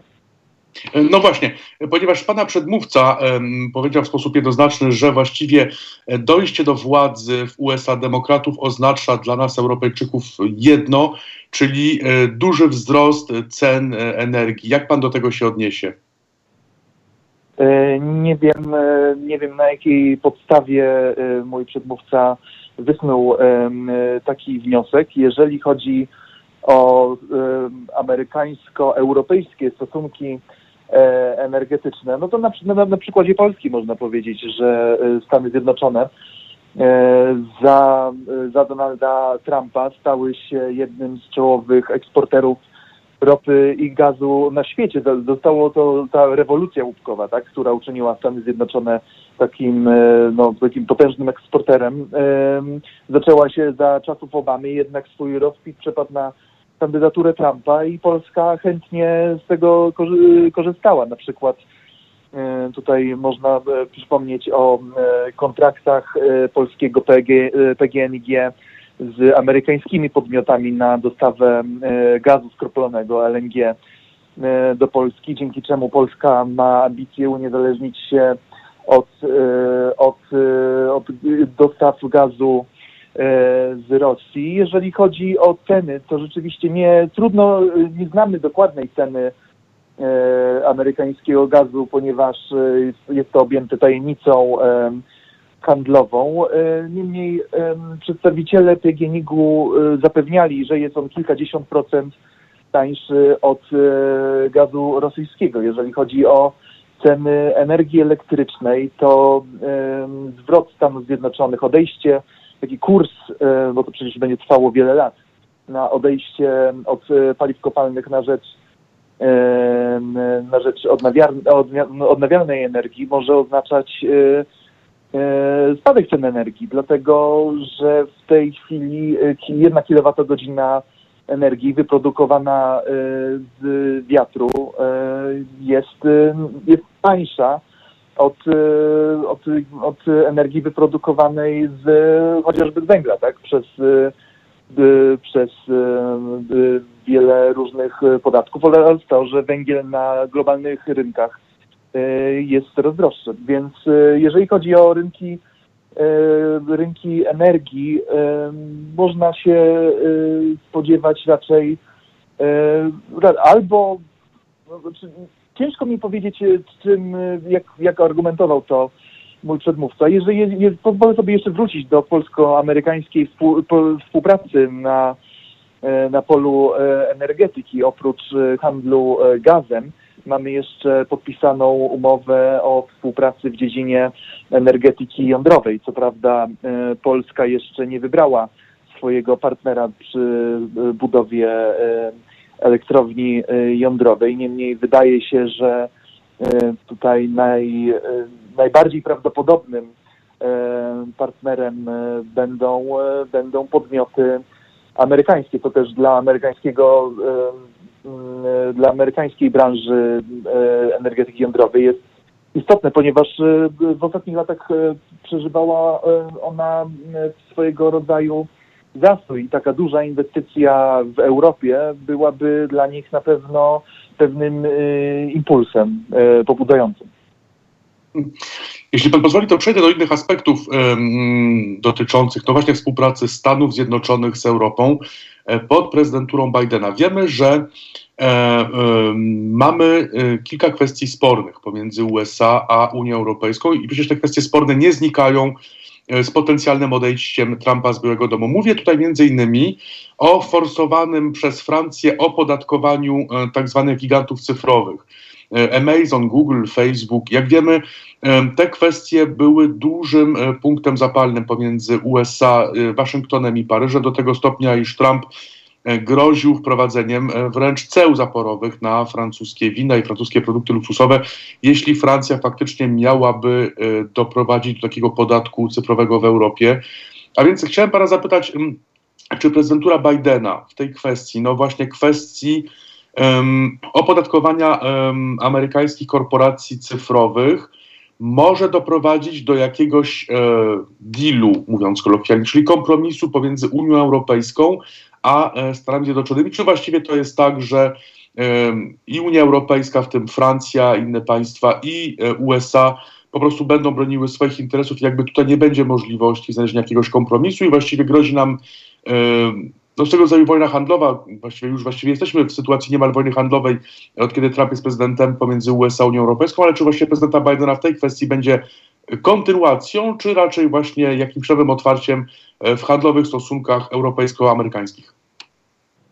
E, to znaczy nie czuję się ekspertem od e, podatku cyfrowego jednak, ale można spodziewać się, że prezydentura Bidena będzie w większej mierze oparta, będzie miała bardziej koncyliacyjny charakter niż e, prezydentura Donalda Trumpa, która w wielu momentach wydawała się nieprzewidywalna, tak, gwałtowna, konfrontacyjna. Więc jeżeli chodzi o rozmowy handlowe między Unią Europejską a Stanami Zjednoczonymi, rzeczywiście podatek cyfrowy był jedną, jedną e, z e, kości niezgody pomiędzy Brukselą e, a Waszyngtonem. Ciężko w tej chwili prognozować, co się wydarzy w, w tej sprawie, ale chodzi o to też, trzeba przypomnijmy też, że Donald Trump wywołał wojnę handlową też z Chinami, już abstrahując od słuszności takiego E, posunięcia, widzimy, że przyczyniło się też to do, e, do spowolnienia gospodarczego, zarówno e, no przede wszystkim w Stanach Zjednoczonych. Podobne kroki Donald Trump skierował przeciwko Unii Europejskiej, co bardzo mocno no, ochłodziło relacje między, no, bardzo ochłodziło relacje trans atlantyckiej i tutaj Joe Biden wielokrotnie, przepraszam, podczas swojej kampanii podkreślał wagę więzów transatlantyckich, no nie tylko ze względu na więzy historyczne, ale przede wszystkim ze względu na, na stosunek do praw człowieka. Wydaje się, że Unia Europejska będzie na arenie międzynarodowej naturalnym e, sojusznikiem Stanów Zjednoczonych, e, a Biden też zapowiadał, że e, jakby podstawowym no, modus operandi jego polityki zagranicznej będą, będą sojusze z państwami, będą stosunki z sojusznikami, tak? E, naprawa stosunków e, z Niemcami. Przecież wszyscy pamiętamy o wielu e, nieporozumieniach pomiędzy Donaldem Trumpem a Angelą Merkel, czy Donaldem Trumpem a, a Emmanuelem Macronem. Więc, więc uważam, że należy spodziewać się no, pewnego ocieplenia na, na linii Waszyngton-Bruksela, jednak nie będzie ono E, nagłe, bo będzie po prostu następowało ono stopniowo. To, co nas, Europejczyków, z pewnością interesuje nie mniej jak kwestie handlowe, to kwestie bezpieczeństwa. E, wiemy, że Amerykanie pod prezydenturą Donalda Trumpa prowadzili mm, dość taką dwuznaczną strategię, e, wręcz kontrowersyjną można wręcz ocenić, że mało skuteczną.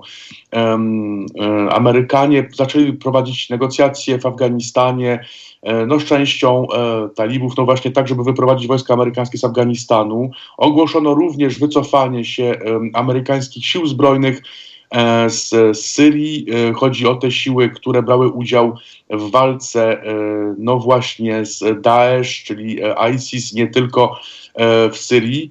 E, wreszcie Amerykanie e, głosem swojego prezydenta ogłosili wycofywanie stopniowe, ale jednak e, znaczne wycofywanie swoich sił zbrojnych z Europy. Część tych sił zbrojnych ma być oczywiście przeniesiona do Polski, no ale to tylko nieznaczna część. Tak więc jak będzie wyglądała polityka bezpieczeństwa Bidena? Czy to będzie tak, że będzie pewna kontynuacja na zasadzie America First, czyli ponieważ amerykański wyborca no, w pewnym sensie oczekuje tego, żeby, żeby chłopcy wrócili do domu, mówiąc z pewnym kolokwializmem, i żeby Ameryka angażowała się nieco mniej w problemy tego świata, czy będzie właściwie powrót do polityki Clintona. Pamiętamy, że właściwie to Clinton no właśnie angażował się bardzo w problemy tego świata. Bałkany, E, czyli to, co nazywamy e, wojną w Jugosławii. Najpierw e, Chorwacja, Bośnia, następnie Kosowo, wreszcie Somalia i nie tylko.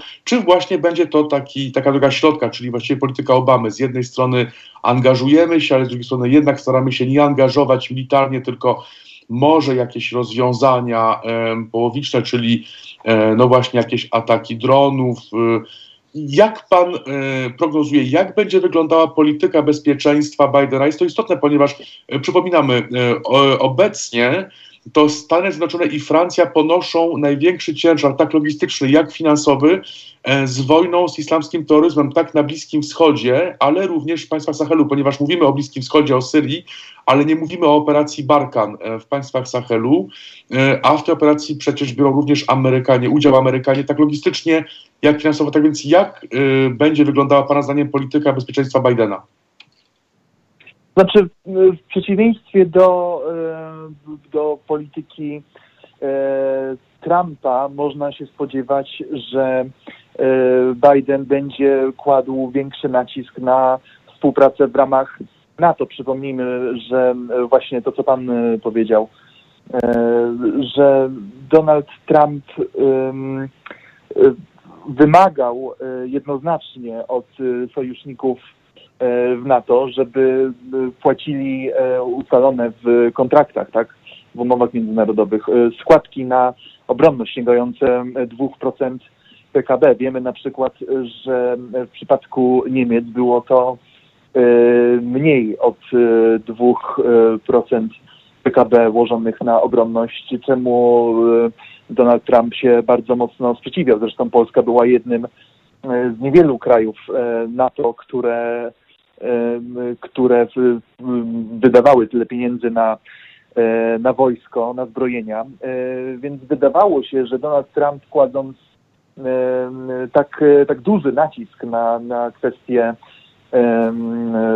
kwestie wydatków na obronność i uzależniając od tego współpracę w ramach e, NATO, de facto, de facto można by było odczytywać jako groźbę zerwania tej współpracy. Z kolei e, wydaje się, że e, Biden więcej, więcej problemów będzie chciał rozwiązywać za pomocą więzów bilateralnych czy multilateralnych w ramach NATO. Jeżeli chodzi o politykę ewentualną Bidena wobec Bliskiego Wschodu, tak? Mamy tutaj napięte stosunki z Turcją, która mimo, że wciąż jest członkiem Paktu Północnoatlantyckiego, w ostatnich latach niebezpiecznie zbliżyła się do Rosji, tak, pod rządami prezydenta Erdogana, który na Zachodzie jest uważany wręcz za E, dyktatora. Tutaj e, kością też niezgody pomiędzy Ameryką a Turcją e, jest zakup sprzętu. Ostatnio przecież Turcja kupowała sprzęt od Rosjan. W takim razie Amerykanie odpowiedzieli, że, że nie będą sprzedawać Turkom swoich samolotów F-35, więc też polityka Erdogana w Syrii jest głęboko sprzeczna tym, e, co, co prowadzą Amerykanie, tak? E, jeżeli chodzi o e, tutaj sprawę, sprawy Kurdów, których Amerykanie wspierali, a Erdogan ich zwalczał, tak? Wspierając dyktatora też Bashara al-Assada, więc wspólnie ręka w rękę z Rosjanami. Jeżeli chodzi też o, z drugiej strony, jeżeli chodzi o stosunki z Iranem, przypomnijmy, że w 2018 roku Donald Trump wycofał e, się z porozumienia nuklearnego z Iranem. Przypomnijmy, przypomnijmy może słuchaczom, że było to zawarte w 2015 roku porozumienie pomiędzy e, Stanami Zjednoczonymi, Chinami, Rosją, Francją, Wielką Brytanią i Niemcami oraz, oraz Unią Europejską jako całością oraz Iranem. Była to umowa, która e, znosiła sankcje na, na Iran w zamian za, w zamian za w zamian za odejście Iranu od rozwoju broni jądrowej. Była to umowa bardzo ciężko negocjowana przez, przez obie strony, ale dzięki, dzięki kanałom dyplomatycznym udało się zatrzymać irański program jądrowy, wysłać do Iranu obserwatorów, którzy którzy potwierdzali, że Iran wywiązuje się ze swoich zobowiązań z tego porozumienia. W każdym razie po objęciu władzy Donald Trump w 2018 roku zerwał to porozumienie i przywrócił sankcje na Iran, co, e, co błyskawicznie pogorszyło e, stosunki między Waszyngtonem a Teheranem, paraliżując e, gospodarkę Iranu, ale z drugiej strony na Iranie już nie ciążyły takie mocne restrykcje, jeżeli chodzi o ich rozwój, rozwój ich programu atomowego. Jeżeli chodzi też teraz patrząc na Rosję, tak? Donald Trump wykazywał taki swój prywatny podziw tak, dla prezydenta Rosji Władimira Putina, nazywając go silnym przywódcą. No, to, to z jednej strony, a z drugiej strony też za kadencji Donalda Trumpa zostały nałożone e, sankcje też na sporny gazociąg e, Nord Stream 2 biegnący po dnie Morza Bałtyckiego z Rosji do Niemiec. To było zgodne z e, interesem Polski, ale też e, nadwyrężyło e, stosunki i z Rosją, e, i z Niemcami. Więc o ile można się spodziewać, że akurat, akurat w przypadku Nord Stream 2 kurs, kurs Stanów Zjednoczonych nie ulegnie zmianie, to jeżeli chodzi o na przykład porozumienie nuklearne z Iranem, można się spodziewać, że Biden wróci tutaj do stołu negocjacyjnego. To też będzie miało wpływ na, na rynki ropy. W każdym razie no na pewno, e, zresztą Stany Zjednoczone coraz bardziej będą chciały e, tutaj przekierowywać swoją uwagę z regionu Europy i Bliskiego Wschodu na Daleki Wschód, na Azję, na, na Chiny, na Azję Południowo-Wschodnią. Więc to będą główne obszary zainteresowania administracji Bidena.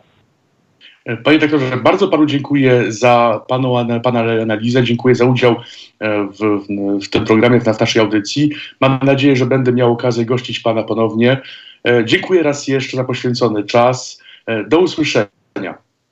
Dziękuję bardzo, do usłyszenia. Szanowni Państwo, mieliśmy więc okazję spojrzeć na to, co dzieje się w USA z dwóch stron. Z jednej strony faktycznie osoba, która no, utożsamia się z, z elektoratem Donalda Trumpa. Analityk, który z kolei um, twierdzi, iż może dojść do um, jakichś zbrojnych występów, jeśli faktycznie miałoby dojść do nominacji Joe Bidena. No i y, no właśnie analityk, który z kolei jest zdania, iż y, prezydentura Joe Bidena właściwie jest przesądzona i że będzie ona oznaczała dla, dla nas, dla Europejczyków więcej multilateralizmu. Ja osobiście jeśli mogę pozwolić sobie na przedstawienie swojej osobistej opinii, e, również e, przychylam się do tego, co, e, co mówił pan doktor Pyrzyński, czyli właściwie, że prezydentura Bidena jest raczej przesądzona. Osobiście uważam, biorąc pod uwagę no, poszczególne działania Trumpa, że to, co dzieje się obecnie, czyli zmiana szefa szefa sztaba, sztabu generalnego właściwie pokazuje, że po prostu Trump podbija stawkę negocjacyjną i tutaj nic się e, nie stanie. Tak więc ja osobiście prognozuję prezenturę Bidena. E, szanowni Państwo, bardzo dziękuję za dzisiejsze spotkanie. Mam nadzieję, że było ono dla Państwa interesujące.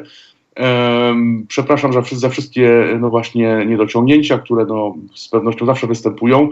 E, dziękuję e, Halo Radiu za umożliwienie mi tej audycji. E, mam nadzieję, że będzie wielu, wiele innych audycji. Dziękuję za uwagę. Życzę wszystkim wiele zdrowia. Do usłyszenia.